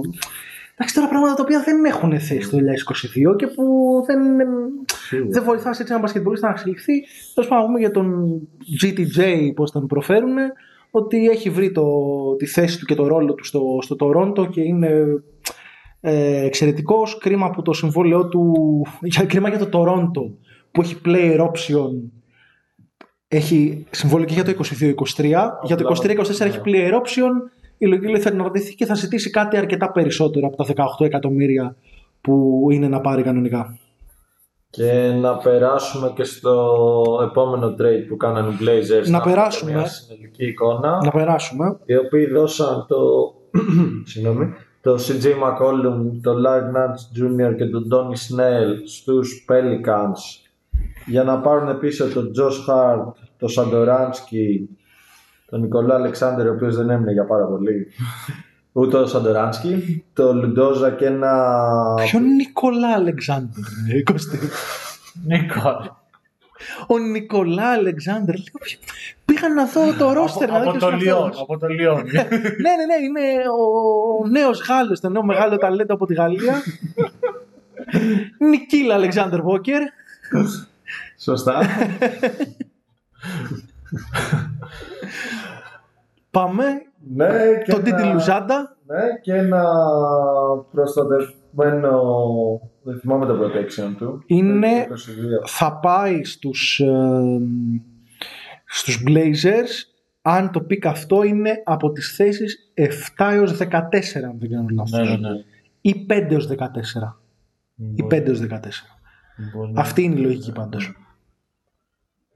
1 έως 5 μένει στους Pelicans, 5 έως 14 πάει στο, στους Blazers, 14 έως ε, τέτοιο πάει στους Hornets. Και δύο pick δεύτερου γύρου, ε, Ναι. swaps, δύο swaps δεύτερου γύρου. Ναι, νομίζω στην ίδια λογική που αναφέραμε και πριν σε σχέση με το χτίσιμο γύρω από το Lillard έφυγε και ο Μακόλουμ ε, ουσιαστικά από αυτό το trade τον Josh Hart κράτησαν Ναι. Ο Νικίλ Αλεξάνδρου Μπρόκερ έχει ήδη πάει στη Utah σε άλλο trade. Ο Σατοράνσκι αρχίσει στους στους Spurs. Ο Λουζάντα εκεί πρέπει να είναι. Ναι. Δεν νομίζω όμως ότι μοιάζεται και κανείς πολύ για το... Ξέρεις ποιο είναι το θέμα με τους Blazers, παιδί μου; Εντάξει, το συζητήσουμε για το προηγούμενο trade. Νομίζω Ε, το σημαντικό για να κρίνουμε αυτό το trade και το προηγούμενο είναι το τι θα τα κάνουν αυτά. Δηλαδή, δεδομένου ότι θέλουν να κάνουν ένα retool και ότι αυτό που κέρδισαν κατά κύριο λόγο από τα trade που κάνανε ήταν ένα πολύ μεγάλο cap space το καλοκαίρι και κάποια picks λίγα, όχι πολλά ε, και όχι τρομερά καλά, δηλαδή δεν είναι κάποιο Εντάξει, θα είναι το δικό τους αρκετά καλό. θα είναι το δικό τους αρκετά καλό. Οπότε είναι και αυτό ένα Και- του το καλοκαίρι το... Και η αλήθεια είναι ότι οι περισσότερες πιθανότητες είναι ότι το pick των Pelicans θα είναι στο, στο εύρος εκείνο ε, που, που πάει στους Blazers. Δηλαδή η λογική λέει ότι δεν θα είναι μες στις 4-5 χειρότερες ομάδες οι Pelicans, αλλά ούτε θα είναι και playoff ομάδα. Οπότε εφόσον δεν είναι ε, τυχεροί και κερδίσουν ε, κάτι στη top 4 pick στη λοτάρια, τότε ε, θα πάει στους, ε, θα πάει στους Blazers. ναι, που θα είναι ένα έχουν καλό δύο pick. pick καλά. Μπορεί να έχουν δύο top 10 picks. Και μπορεί το δικό τους, άμα είναι τυχεροί, να είναι στο top 4 αντίστοιχα. Συμφωνώ. Και α- απλά σε αυτό που καταλήγω είναι το κατά πόσο με αυτά θα καταφέρουν όντως να κάνουν ένα retool το καλοκαίρι ε, δίπλα στο Lillard για να φτιάξουν ομάδα προ, πρωταθλητισμού. Εντάξει. Δηλαδή, ρε παιδί μου, Είναι και. κάποια assets που μπορεί να τα χρησιμοποιήσουν και αλλιώς, ρε παιδί μου. Δηλαδή, Πώς αλλιώς. Σε κάποιο σε trade. κάποιο trade. Αυτό λέω.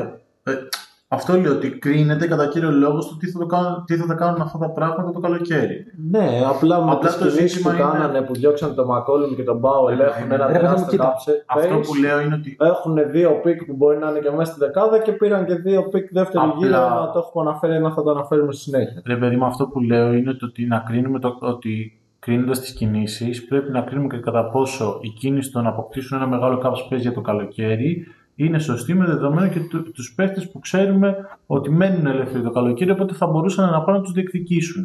Αυτή τη στιγμή το cap space των κοντά 65 εκατομμυρίων, αν δεν κάνω λάθος. Ε, είναι μικρότερο. Είναι γύρω στα. Μικρότερο. Από ό,τι έχω καταλάβει, είναι γύρω στα 20 τελικά. είναι ένα πράγμα το οποίο.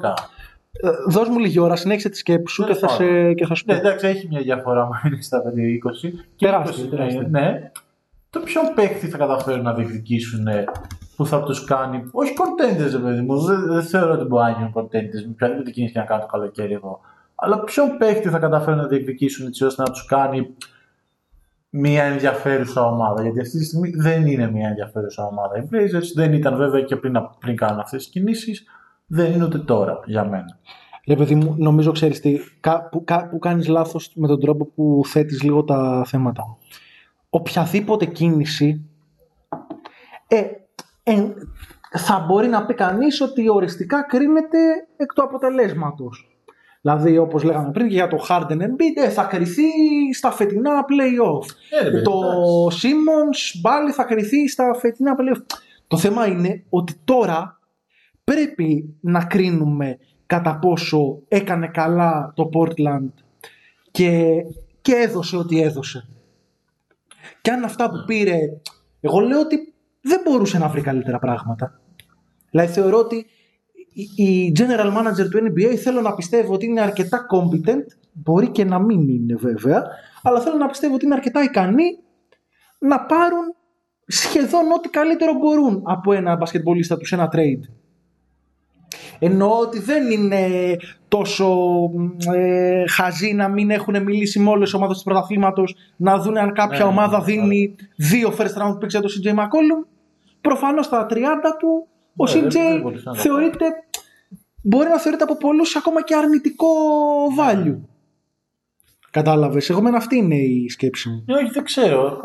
Όντως, ρε παιδί μου, έπρεπε να γίνουν κινήσεις. Δεν, δεν θεωρώ ότι δεν έπρεπε να γίνουν. Τώρα, το τόσο λίγα. Τι να πω, δεν ξέρω. Μου φαίνεται.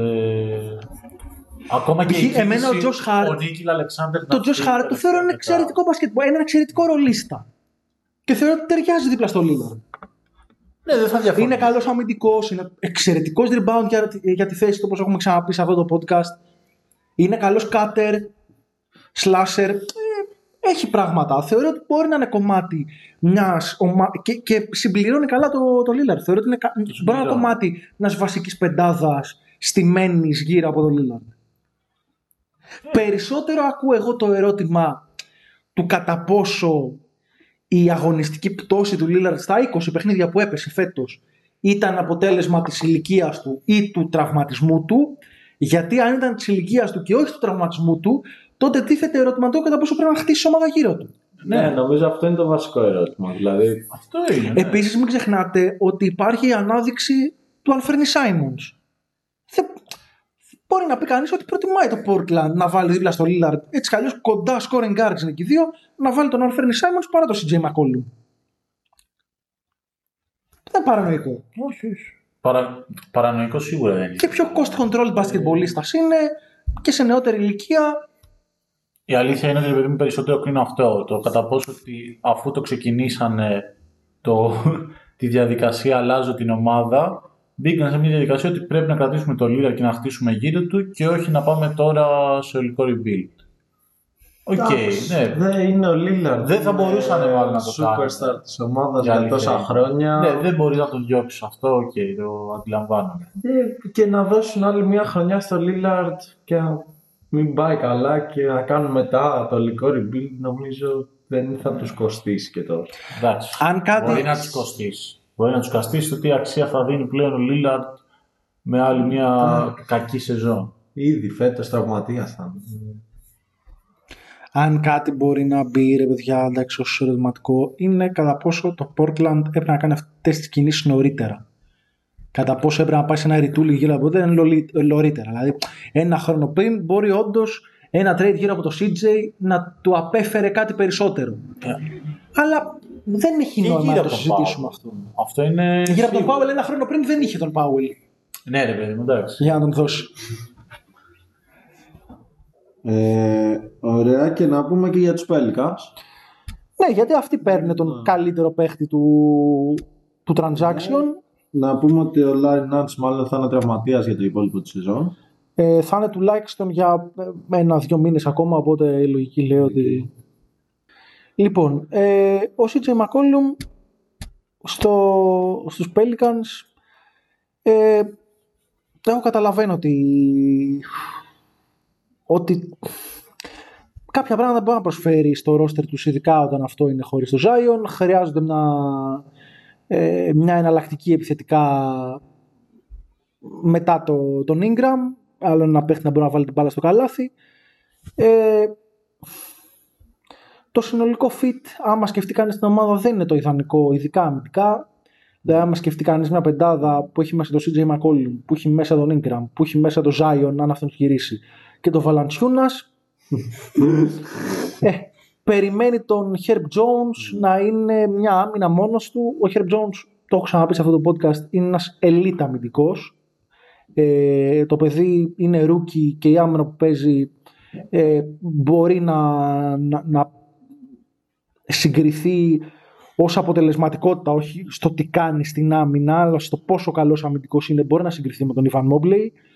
Ε, γενικά είναι μια rookie class που έχει τι βγάλει αυτό. πολύ καλούς αμυντικούς Κάτι γίνεται με τους από τη rookie σεζόν τους. Ίσως η καλύτερη αμυντική rookie class που έχουμε δει την τελευταία δεκαετία. Ε, εντάξει, δεν μπορεί όμως μόνος του ένας wing defender, ένας wing stopper να, να μαζέψει τα συμμάζευτα όλων των υπολείπων τεσσάρων που είναι ε, τουλάχιστον προβληματική αμυντική. Ναι, όχι, νομίζω επιθετικά κάπως το fit βγαίνει. Με το CJ, ναι. το spacing που δίνει και τα λοιπά, θα είναι λίγο όσα βάλουμε και όσα φάμε.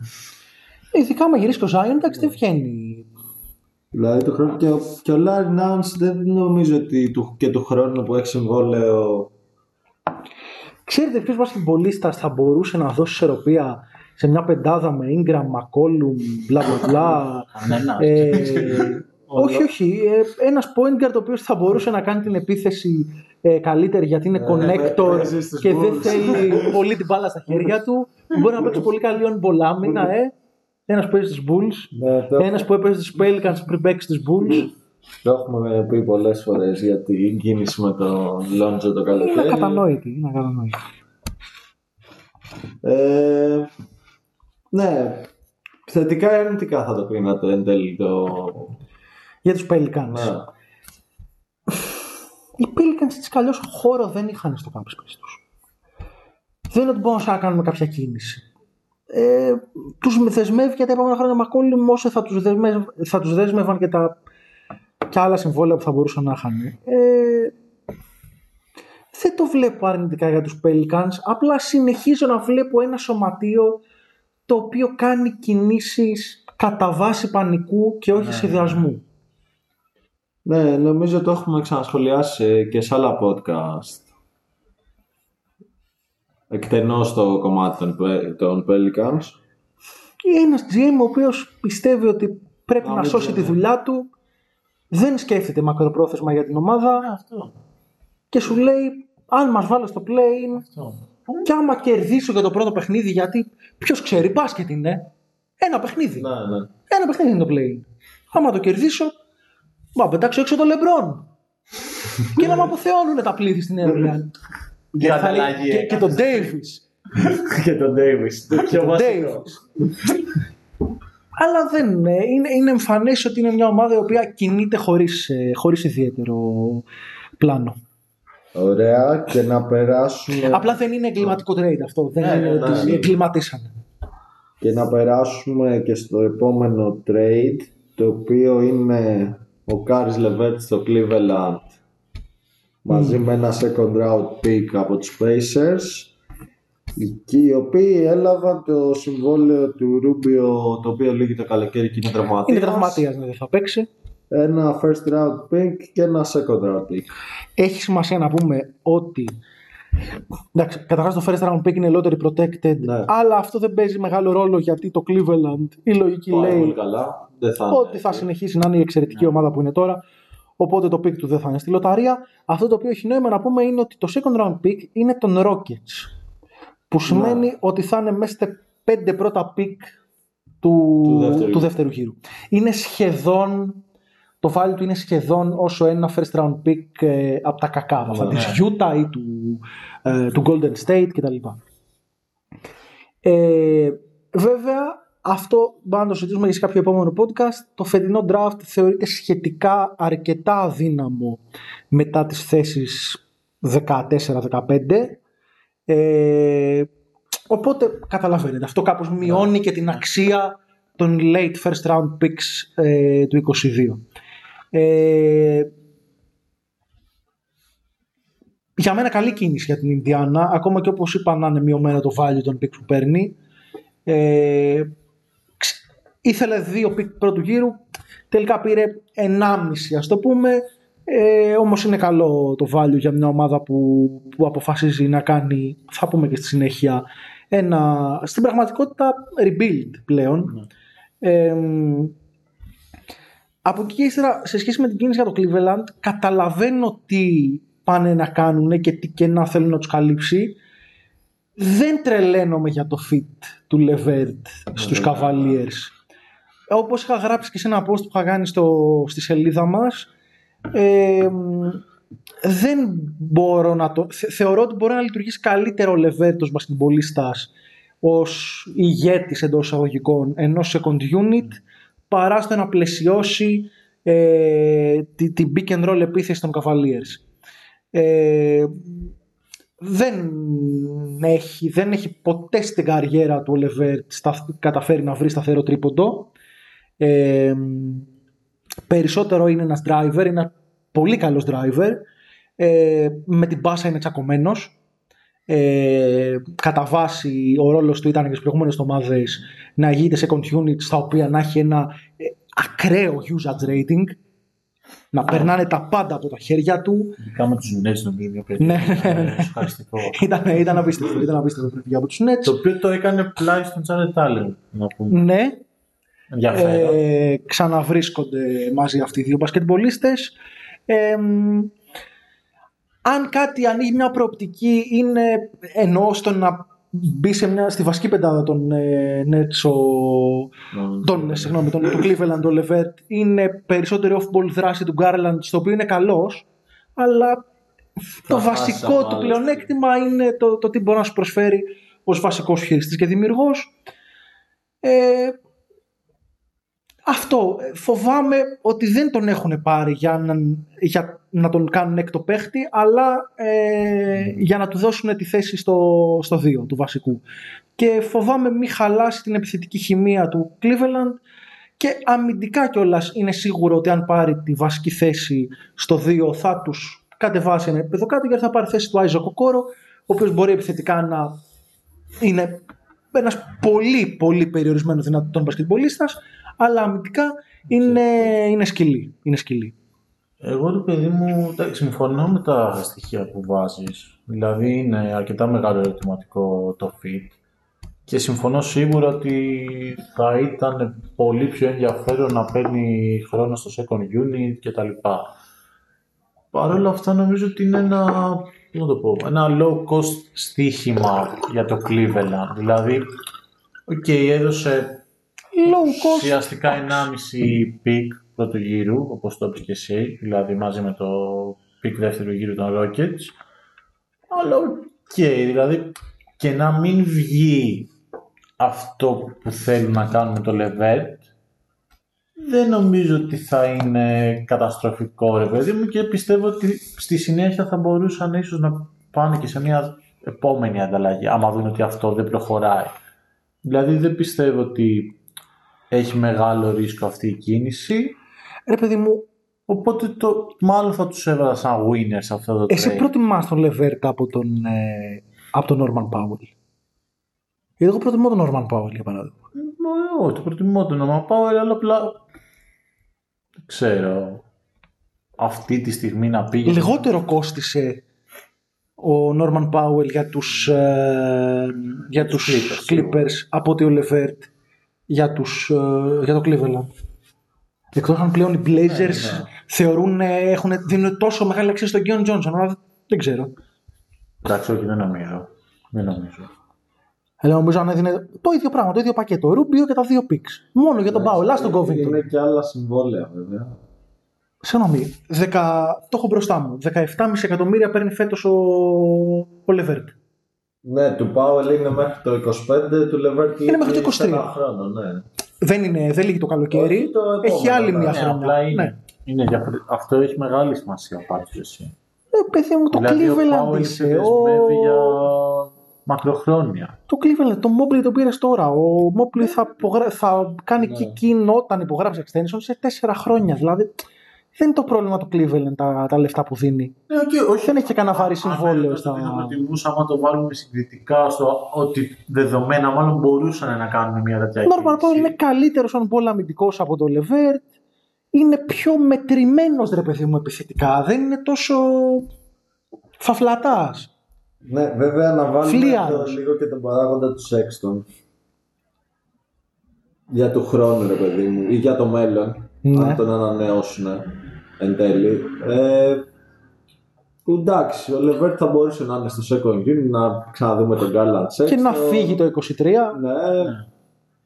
Να δούμε και τι εξέλιξη θα έχει ο Σέξτον. Δεν τους δεσμεύει τόσο σε αυτό. Και εντάξει, να έχεις αν εν τέλει, εντάξει, που βέβαια με τη φετινή εκτείναξη του Γκάρλαντ, τον Γκάλαξ Σέξτον, που έχει συγκεκριμένα προβλήματα, νομίζω το έχουμε ξαναπεί. Α, δεν ξέρω κατά πόσο θα το. Έχει προβλήματα. Προβλήματα δεν έχει το Garland Sexton. Προβλήματα έχει ο Sexton. Ναι, εντάξει. δηλαδή, το πρόβλημα στον Garland Sexton είναι, ο- είναι ο Sexton, δεν είναι. ή στο Sexland, όπως ήταν το, το υπέροχο παράτσοκλι που τους είχαν βγάλει Ναι, πέρυσι. νομίζω απλά στη συζήτηση μπορούμε να βάλουμε και αυτό σε σχέση με τον Πάουελ. Ναι, που έχεις άμα δίκιο. παίρναν τον Έχεις Πάουελ δίκιο. θα είχαν ένα. Θα ήταν δεσμευμένοι μακροχρόνια για κάποια λεφτά, το, το οποίο παίζει ρόλο επειδή φέτος μπορεί, να- μπορεί να υπογράψουν το Sexton. Εγώ θα κοιτούσα να τον κάνω sign and trade. Θεω- Sexton, έτσι. τον Sexton. Θεωρώ ότι το ταβάνι του Sexton και για αυτή την ομάδα, αλλά νομίζω και γενικά ως μπασκετμπολίστα, είναι αυτό του έκτου παίχτη. Ε, κάποιοι λένε ότι ο Sexton έχει κάνει την ε, πιο υποτιμημένη ε, χρονιά με 24 πόντους μέσω όρο σε efficient ποσοστά. Η περσίνη του ήταν αυτή, Ναι. είχε 24 πόντους μέσω όρο με efficient, ε, με καλό efficiency. Μπορεί όντως να, να αδικήσει ένα παίχτη όταν μπορεί να, να γράψει τέτοια νούμερα, αλλά όταν στο παρκέ προσφέρει ελάχιστα πράγματα πέρα από το σκοράρισμα, ε, είναι δύσκολο να τον οραματιστείς ως οργανικό κομμάτι μιας καλά δουλεμένης πρώτης πεντάδας. Ε, θα μπορούσα να τον δω στο Detroit. και δίπλα στο Cade μπορεί το fit να μην ήταν και τόσο κακό, ίσως, οκ. Ε, αλλά δεν μπορώ, σε αυτό που παίζει το Cleveland τώρα δεν μπορώ να δω τον Sexton. Δηλαδή έχει και ένα αμυντικό έτσι, προφίλ το, το Cleveland στο οποίο δεν μπορεί να, Να, να ανταποκριθεί ο Sexton. Ναι. Ο Γκάρλαντ παρά το μέγεθός του δεν είναι τόσο κακός αμυντικός. Ε, μ, απλά το, το ζήτημα του μεγέθους θα, θα μεγιστοποιείται κιόλας όταν βάζεις κι άλλον έναν κοντό Εγώ δίπλα αυτό του. ήθελα να πω ότι υπάρχει ένα πρόβλημα στο feed μεταξύ των δύο και ο Γκάρλαντ είναι απλά καλύτερος. Ναι, ναι, ναι. ναι. Αυτό. Οπότε δεδομένου ότι δεν χωράει ο Sexton, Μπορεί να μην σκοράρει 24, ξέρω εγώ, αλλά είναι καλύτερος πασέρ, είναι καλύτερος αμυντικός, Ναι, διαβάζει καλύτερα το εντάξει, γήπεδο, ναι. παίζει πιο, πιο team basketball. Εντάξει. Ε, θέλετε να πούμε κάτι άλλο για το Levert; Δεν λέω ότι είναι κακή κίνηση έτσι. Μπορεί να τους βοηθήσει. Μπορεί να πάρει και ένα match playoff μόνος του. Είναι, έχει, έχει μπασκετικό ταλέντο, ρε παιδί μου. Είναι hooper, οκ, αλλά Ε, ναι, και εντάξει, μας έχει ξαναδιαψεύσει το Cleveland σε ζητήματα fit. ναι, ναι, ναι.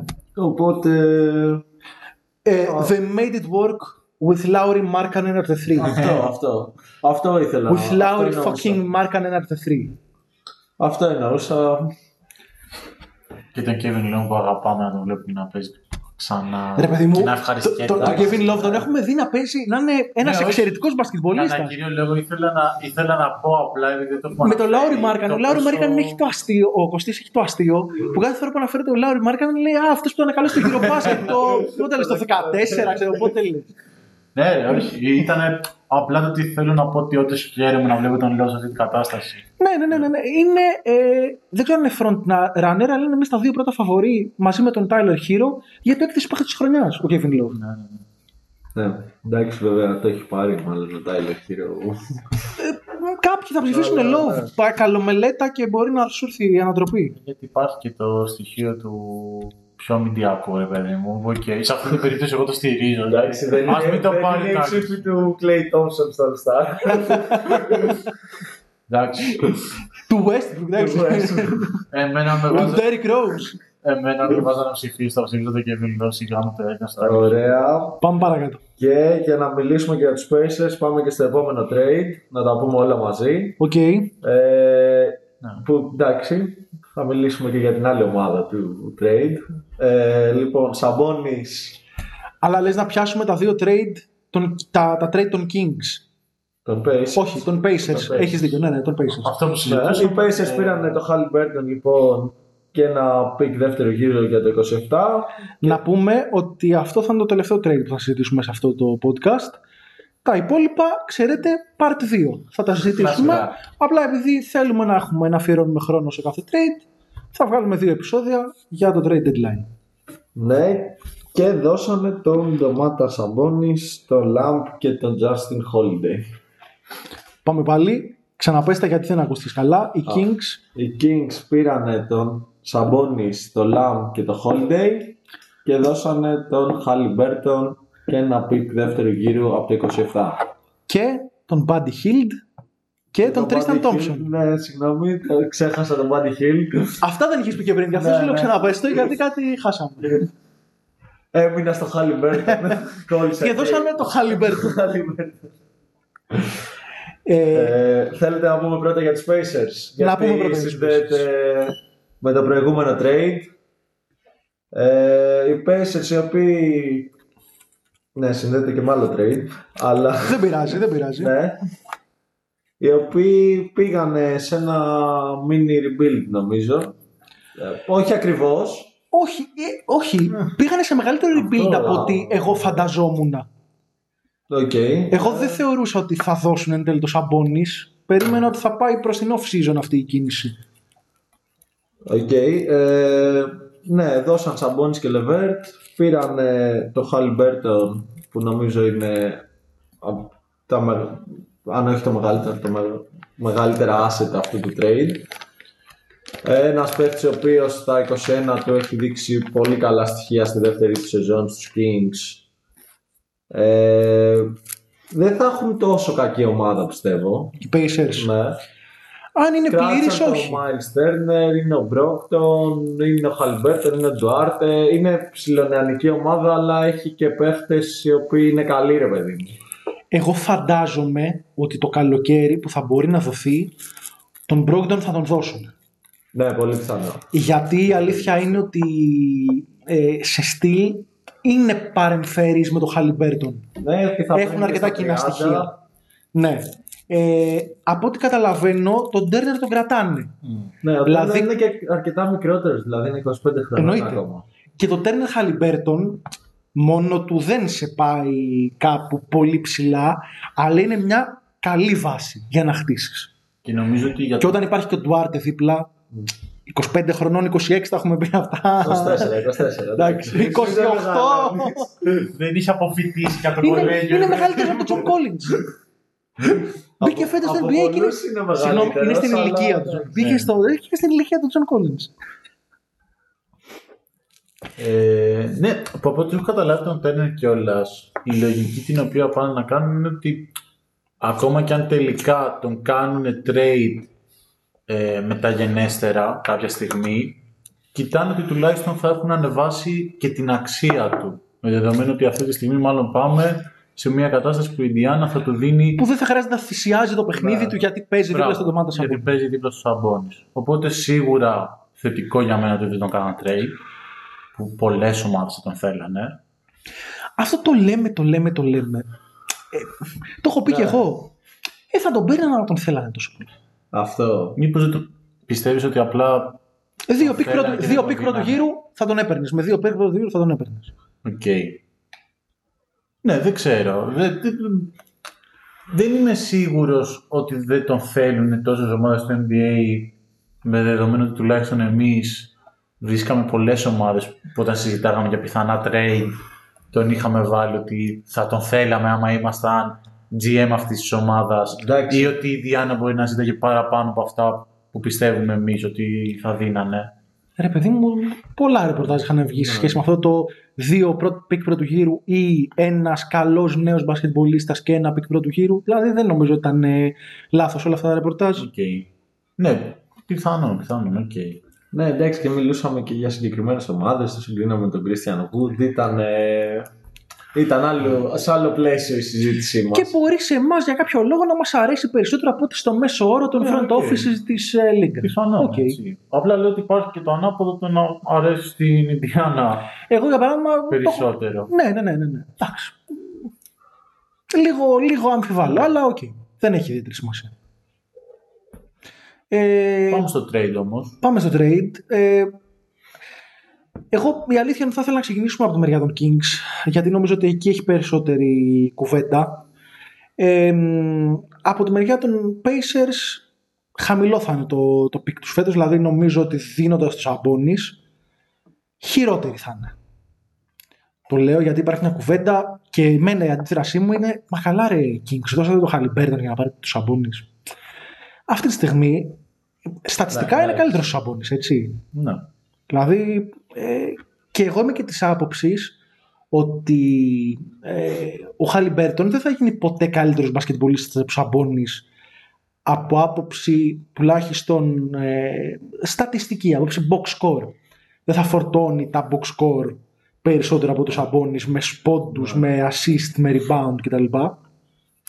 Άλλα είναι τα θέματα μου. Θεωρώ ότι ο, ο Χαλιμπέρτον μπορεί να είναι πολύ πιο χρήσιμος ως τρίτη επιλογή σε μια καλή ομάδα από ότι ο Σαμπόνι ως πρώτη ή δεύτερη επιλογή, γιατί θεωρώ ότι μια ομάδα που έχει το Σαμπόνι ως πρώτη ή δεύτερη επιλογή είναι καταδικασμένη να είναι μια μέτρια ομάδα. Ο Χαλιμπέρτον μου αρέσει το ρόλο του τριτοτέταρτου σε μια πεντάδα. Δεν θεωρώ ότι έχει προοπτική ο Χαλιμπέρτον να γίνει leading guard. Έχει κάποιες ξέρω. χτυπητές αδυναμίες, δηλαδή ε, δεν, είναι, δεν είναι καλός χειριστής καταρχάς. Ενώ Ναι, ναι, δεν ναι, έχει ναι. τρίπλα. Ε, έχει πρόβλημα να πάει μέχρι το καλάθι, οκ, έχει αναπτύξει βέβαια floater. Είναι πολύ καλός shooter τριών πόντων. Αμυντικός είναι, καλύτερα, είναι καλός off ball. On ball αμυντικός καλός δεν είναι, γιατί έχει και ένα frame το οποίο είναι, είναι συγκεκριμένο. Εντάξει, αμυντικά εντάξει, πρέπει να το δούμε λίγο και με τον χρόνο δηλαδή. Είναι ακόμα... Εννοείται, εννοείται, εννοείται. Εντάξει, αρκετά νέος. Πάντα παίκτης. μιλάμε για ένα παίχτη που είναι στο rookie contract του. Ο Σαμπόνι παίρνει 20 εκατομμύρια το χρόνο. Ε, Έχει μια απόσταση προφανώς σε αυτό το πράγμα. Ναι. Ε, Εμένα αυτό το trade μου αρέσει για τους Pacers περι- περισσότερα μου αρέσει για τους Kings. Έτσι. Μην, ε, Εγώ τέτοιο. καταλαβαίνω τι λες. Απλά εγώ βάζω μια, έναν αστερίσκο ότι εγώ με έναν elite ψηλό μπορεί να τον έβλεπα σαν δεύτερο τρίτη αντί για το τέταρτο που ανέφερες, παιδί μου, ε, επιλογή στην επίθεση. Το potential του, όχι, αυ- όχι το Όχι, Χαλιμπέρτον και, αυτή τη και εγώ για στιγμή. το potential του μιλάω. Ναι, το Ε, ξέρω, ρε παιδί γι' μου, αυτό το λέω. και, και για το potential του για μια contending ομάδα, έτσι. Ναι, ναι, ναι, κατάλαβα τι λες, εννοείται. Δεν- Και θεωρώ προσόν του ότι μπορεί να λειτουργήσει ο Χαλιμπέρτον ως τρίτη επιλογή στο μυαλό μου σε μια contending ομάδα. Γιατί μπορεί να κινηθεί επιθετικά off-ball, μπλα μπλα μπλα μπλα μπλα μπλα μπλα. Γιατί είναι παίχτης που δεν, θέλει να, παί- δεν χρειάζεται να παίρνει μεγάλο όγκο επιθέσεων στα Ναι, χέρια ναι. του για να είναι αποτελεσματικός. Κάτι το οποίο δεν ισχύει για το Σαμπόνι. Το Σαμπόνι τι να τον κάνεις για τρίτη επιλογή; Ναι, ο Σαμπόνι είναι ένας παίκτης που θέλει την μπάλα στα χέρια του, θέλει να παίρνει προσπάθειες, δεν γίνεται να. Οι βασικοί λόγοι λοιπόν που μου αρέσει αυτό το, το, το trade για τους Pacers είναι γιατί η πραγματική σύγκριση εντάξει είναι Σαμπόνι Χαλιμπέρτον, έτσι μην τρελαινόμαστε. Τα υπόλοιπα κομμάτια γύρω Δεν- είναι περιφερειακά. Μπαίνει και μια διάσταση στο αν έπρεπε να κρατήσει το Haliburton ή το Fox οι Kings. Ποιος σου είπε ότι οι Pacers θέλανε τον Fox; Ω, γενικά, αν θα έπρεπε να ψάξουν ένα. Εγώ trade λέω ρε και παιδί να μου, ότι- φέρουν- εγώ λέω ότι έπρεπε να κρατήσουν τον Χαλιμπέρτον. Ποιος σου λέει ότι θα κάνανε αυτό το trade οι Pacers για τον Fox; Ναι, απλά έχει. Μπορεί να μην παίρνει από τους Σαμπόνι. Μπορεί να παίρνει κάτι άλλο. Εκτός αν Τι; λες ότι φο- ο Fox δεν έπιανε τίποτα στη Λίγκα. Δεν, εγώ θεωρώ ότι δεν έπιανε κάτι στο επίπεδο του Σαμπόνις. Ναι, οκ, απλά μελλοντικά. Ε, εδώ μπαίνει το στοιχείο του ότι οι Kings Ωραία. πάνε να μπουν στα play-off φέτος, στα play-in, να το κυνηγήσουν. Ενώ αν κρατούσαν το Halliburton να ανταλλάζαν το Fox για ό,τι πιάνει, που έχει και ένα μεγάλο συμβόλαιο. Έχει μέχρι το 25-26, 30 κάτι εκατομμύρια Εγώ το λέω- χρόνο.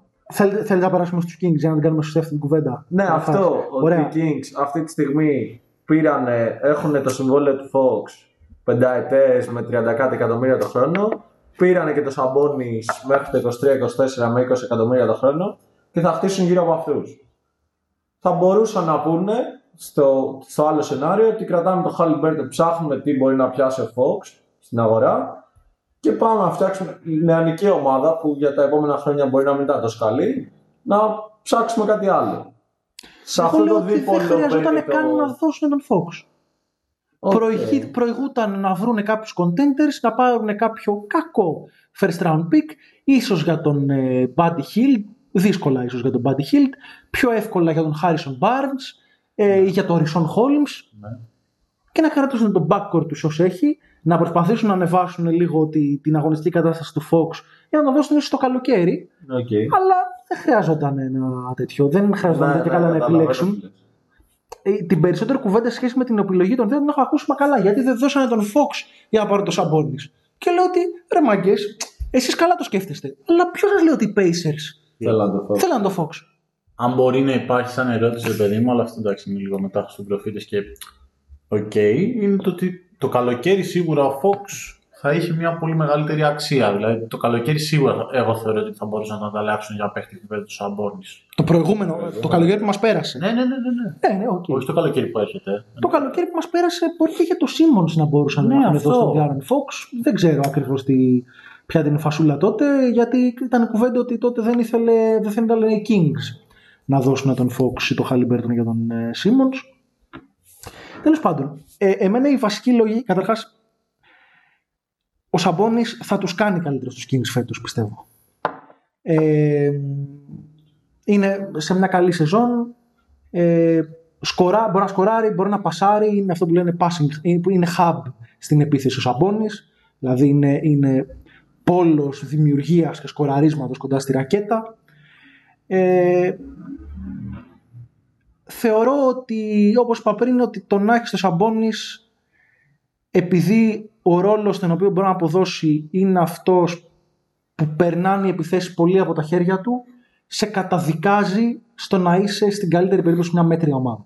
Να είσαι αυτό που ήταν η καλύτερη εκδοχή των Pacers που είδαμε την Ναι. περίοδο Turner Sabonis. Ε, είναι αρκετά προβληματικό ως βάση χτισήματος μιας ομάδας ένα πεντάρι το οποίο έχει πολύ αργά πόδια δεν μπορεί να παίξει δηλαδή καλή άμυνα και μάλιστα έχει, αρ- συνδυάζει τα αργά πόδια με το μετριότατο rim protection. Δηλαδή μπορεί να παίξει μόνο drop και δεν είναι και πολύ καλός στο drop. δηλαδή, δηλαδή, και ο Embiid μόνο drop παίζει, έτσι, αλλά είναι ο Και Embiid. κομπέρ. Και κομπέρ, drop παίζει, αλλά είναι ο κομπέρ. Ε, επιθετικά είναι ωραίο το fit. Έχει, έχει στοιχεία. Δηλαδή το Fox ε, Sabonis και τρεις 3D παίχτες γύρω Δεν μπορεί να σε είναι κάνει, καλό. δεν είναι κακό. Δεν είναι κακό. Και τον έναν τον έχουν ήδη. Είναι ο Χάρισον Barnes που είναι ένα πολύ καλό 4-3 το οποίο και αμυντικά δεν είναι, ε, δεν είναι ιδιαίτερα κακό. Ε, που έχει ένα σουτ της τάξης του σχεδόν 40%. Βάλανε και τον ε, Justin Holiday στο, στο rotation. Ε, είναι από τους πολύ τίμιους ρολίστες του NBA τα τελευταία χρόνια ο Justin Holiday. Βέβαια έχει το, προ- υπάρχει το πρόβλημα ότι και αυτός είναι εμβολιαστός και δεν θα μπορεί να παίζει στα εντός έδρας του, του Sacramento. Ε, και μάλιστα έχει δηλώσει ότι δεν σκοπεύει να εμβολιαστεί. Ε, υπά, υπήρξε το outrage σε σχέση με τους Kings το οποίο είναι κατανοητό γιατί ο Χαλιμπέρτον ήταν το καλύτερο τους pick εδώ και πολλά πολλά χρόνια. Ε, ήταν ε, όπως είπε και στε- σε ένα σημερινό του ή τέλος πάντων χθεσινό δεν είμαι σίγουρος rant ο JJ Redick στην εκπομπή του στο podcast του ο καλύτερος παίχτης φέτος στους Kings δεν πάει να βάζε περισσότερους πόντους ο Fox όλα τα metrics έλεγε ο JJ Redick Ναι. Έχουν τον ε, Χαλιμπέρτον ανώτερο και καλά κάνουν και τον έχουν ε, και επιμένω ότι οι δύο, βασικοί, οι δύο βασικοί λόγοι που ο Χαλιμπέρτον έχει μεγαλύτερη αξία από- για μένα από τον Σαμπόνι δεν είναι ότι είναι αυτό που λέμε ρε παιδί μου γενικά και αόριστα καλύτερος παίχτης. Δηλαδή, εγώ δεν ξέρω αν ο, ο Χαλιμπέρτον θα μ, γίνει δύο-τρεις φορές All Star. Ο Σαμπόνι είναι πόσο είναι, δεν είναι μεγάλος και είναι ήδη δύο φορές All Star. Δικαίως, αδίκως είναι άλλη κουβέντα, αλλά είναι δύο φορές All Star. Δεν ξέρω αν το ταβάνι του Χαλιμπέρτον είναι να γίνει All Star. Ή τέλος πάντων τον φαντάζομαι ότι το ταβάνι του είναι ένας τύπος που θα είναι στην κουβέντα για το All Star, αλλά συνήθως δεν θα μπαίνει. Πιο συχνά δεν θα μπαίνει παρά θα μπαίνει. Γιατί το talent στα guard είναι, είναι πολύ στο NBA. Ε, Αλλά υπάρχουν δύο βασικοί λόγοι. Position και scalability. Τι είναι το ένα, τι είναι το άλλο. Θέση. Ένα καλό guard έχει μεγαλύτερη αξία στο NBA από ένα καλό πεντάρι, ειδικά όταν αυτό το πεντάρι δεν μπορεί να αμυνθεί καλά Αυτό πήγα να πω. και scalability. Τον Χαλιμπέρτον, αυτά που κάνει φέτος στους Kings, άμα τον βάλεις στους Warriors, θα τα κάνει. Άμα τον βάλεις στην ε, Φιλαδέλφια, θα τα κάνει. Άμα τον βάλεις στους Bucks, θα τα κάνει. Είναι ένας παίχτης που το παιχνίδι του μπορεί να γίνει translate σε πολλά διαφορετικά settings. Επιθετικά, σε, σε ομάδες που είναι πραγματικά καλές. Τον Σαμπόνις πρέπει να δημιουργήσει μια ομάδα που θα περιστρέφεται σε σχέση με τον πόσο ο ίδιος μπορεί να λειτουργήσει ως επίκεντρο μιας επίθεσης μέσα στη ρακέτα. Και άμα είναι να το κάνεις αυτό, θα το κάνεις με τον Γιώκητ. Θα το κάνεις με τον ε, Embiid, ξέρω. Δεν θα το κάνεις με, τον με τον Σαμπόνι. Γιατί θα, ταβάνει, ε, θα έχει συγκεκριμένο ταβάνι η ομάδα σου. Το Σαμπόνι, αν πάρεις και να το βάλεις στους στους Bucks, δεν θα μπορέσει να λειτουργήσει αυτό το πράγμα. Μπορεί πάλι να γράφει νούμερα αν προσαρμόσει το παιχνίδι τους, αλλά δεν ξέρω αν οι Bucks θα γίνουν καλύτερη ομάδα. Το Χαλιμπέρτον δεν ξέρω αν υπάρχει ομάδα στο NBA που άμα τον έβαζες αυτή τη στιγμή, τον έπαιρνες και τον έβαζες μέσα στην ομάδα. Όχι απαραίτητα βασικό σε όλες τις ομάδες, τον έπαιρνες και τον έβαζες στην ομάδα, δεν θα γινόταν καλύτερη. Πού θέλετε, δίπλα στον Τρέι, δίπλα στον Τζα; Σε lead ball handlers δηλαδή. Τον βάζεις, η ομάδα γίνεται καλύτερη. Ε, εγώ συμφωνώ σε όλα αυτά. Και ειδικά στο κομμάτι ότι όταν κοιτάς δύο παίκτες το πόσο καλή είναι, δεν είναι μόνο το πόσα βάζουμε μπροστά και πόσο efficient τα βάζουμε. Δεν είναι μόνο ότι πόσα Καρά efficient είναι φέτος ο Σαμπόνις. Ναι, αυτό λέω, αυτό λέω. Και πόσο efficient τα βάζουμε, αλλά είναι και το πόσο κοστίζουν, τι ελαττώματα έχουν και πόσο κοστίζουν και όλα αυτά τα ελαττώματα. Δηλαδή, εγώ ειδικά το αμυντικό κομμάτι και για το Σαμπόνι το θεωρώ ίσως το μεγαλύτερο πρόβλημά του στο πόσο μπορεί να χτιστεί μια ομάδα γύρω του, ρε παιδί μου. Ε, από το ότι θεωρώ ότι και επιθετικά έχει να τα βάλει, okay, και αυτό το θεωρώ. Αλλά το αμυντικό κομμάτι δεν μπορώ να το δω πώς μπορεί να δουλέψει κάπως. Αυτό. Mm. Και νομίζω κάπου εδώ να ολοκληρώσουμε το ένατο επεισόδιο. Θα μας ακούσετε και στο δέκατο. Θα είναι και το πρώτο θα ψήφιο. Θα συνεχίσουμε με την ανάλυση της trade line. Έχουμε να πούμε για Πορζίνκης, έχουμε να πούμε διάφορα Έχει πράγματα. πολλά πράγματα. Η μπάκα στους Bucks. Έχει, έχει ψωμί ακόμα. Mm. Και θα πρέπει επιτέλους και στο επόμενο επεισόδιο να κάνουμε και λίγο συζητησούλα για το τι βλέπουμε αγωνιστικά στη Λίγκα. Έχουμε καιρό να τα συζητήσουμε, να κάνουμε πιο χαλαρή και το κουβέντα εκεί. Να μας ακούσετε κι εσείς από το σπίτι σας, από τα, τα μέσα, από το αυτοκίνητό σας, από όπου θέλετε. Να μας κρατάτε συντροφιά και να σας κρατάμε συντροφιά και με αυτά να έχετε ένα καλό βράδυ. Καλή συνέχεια. Καλή συνέχεια.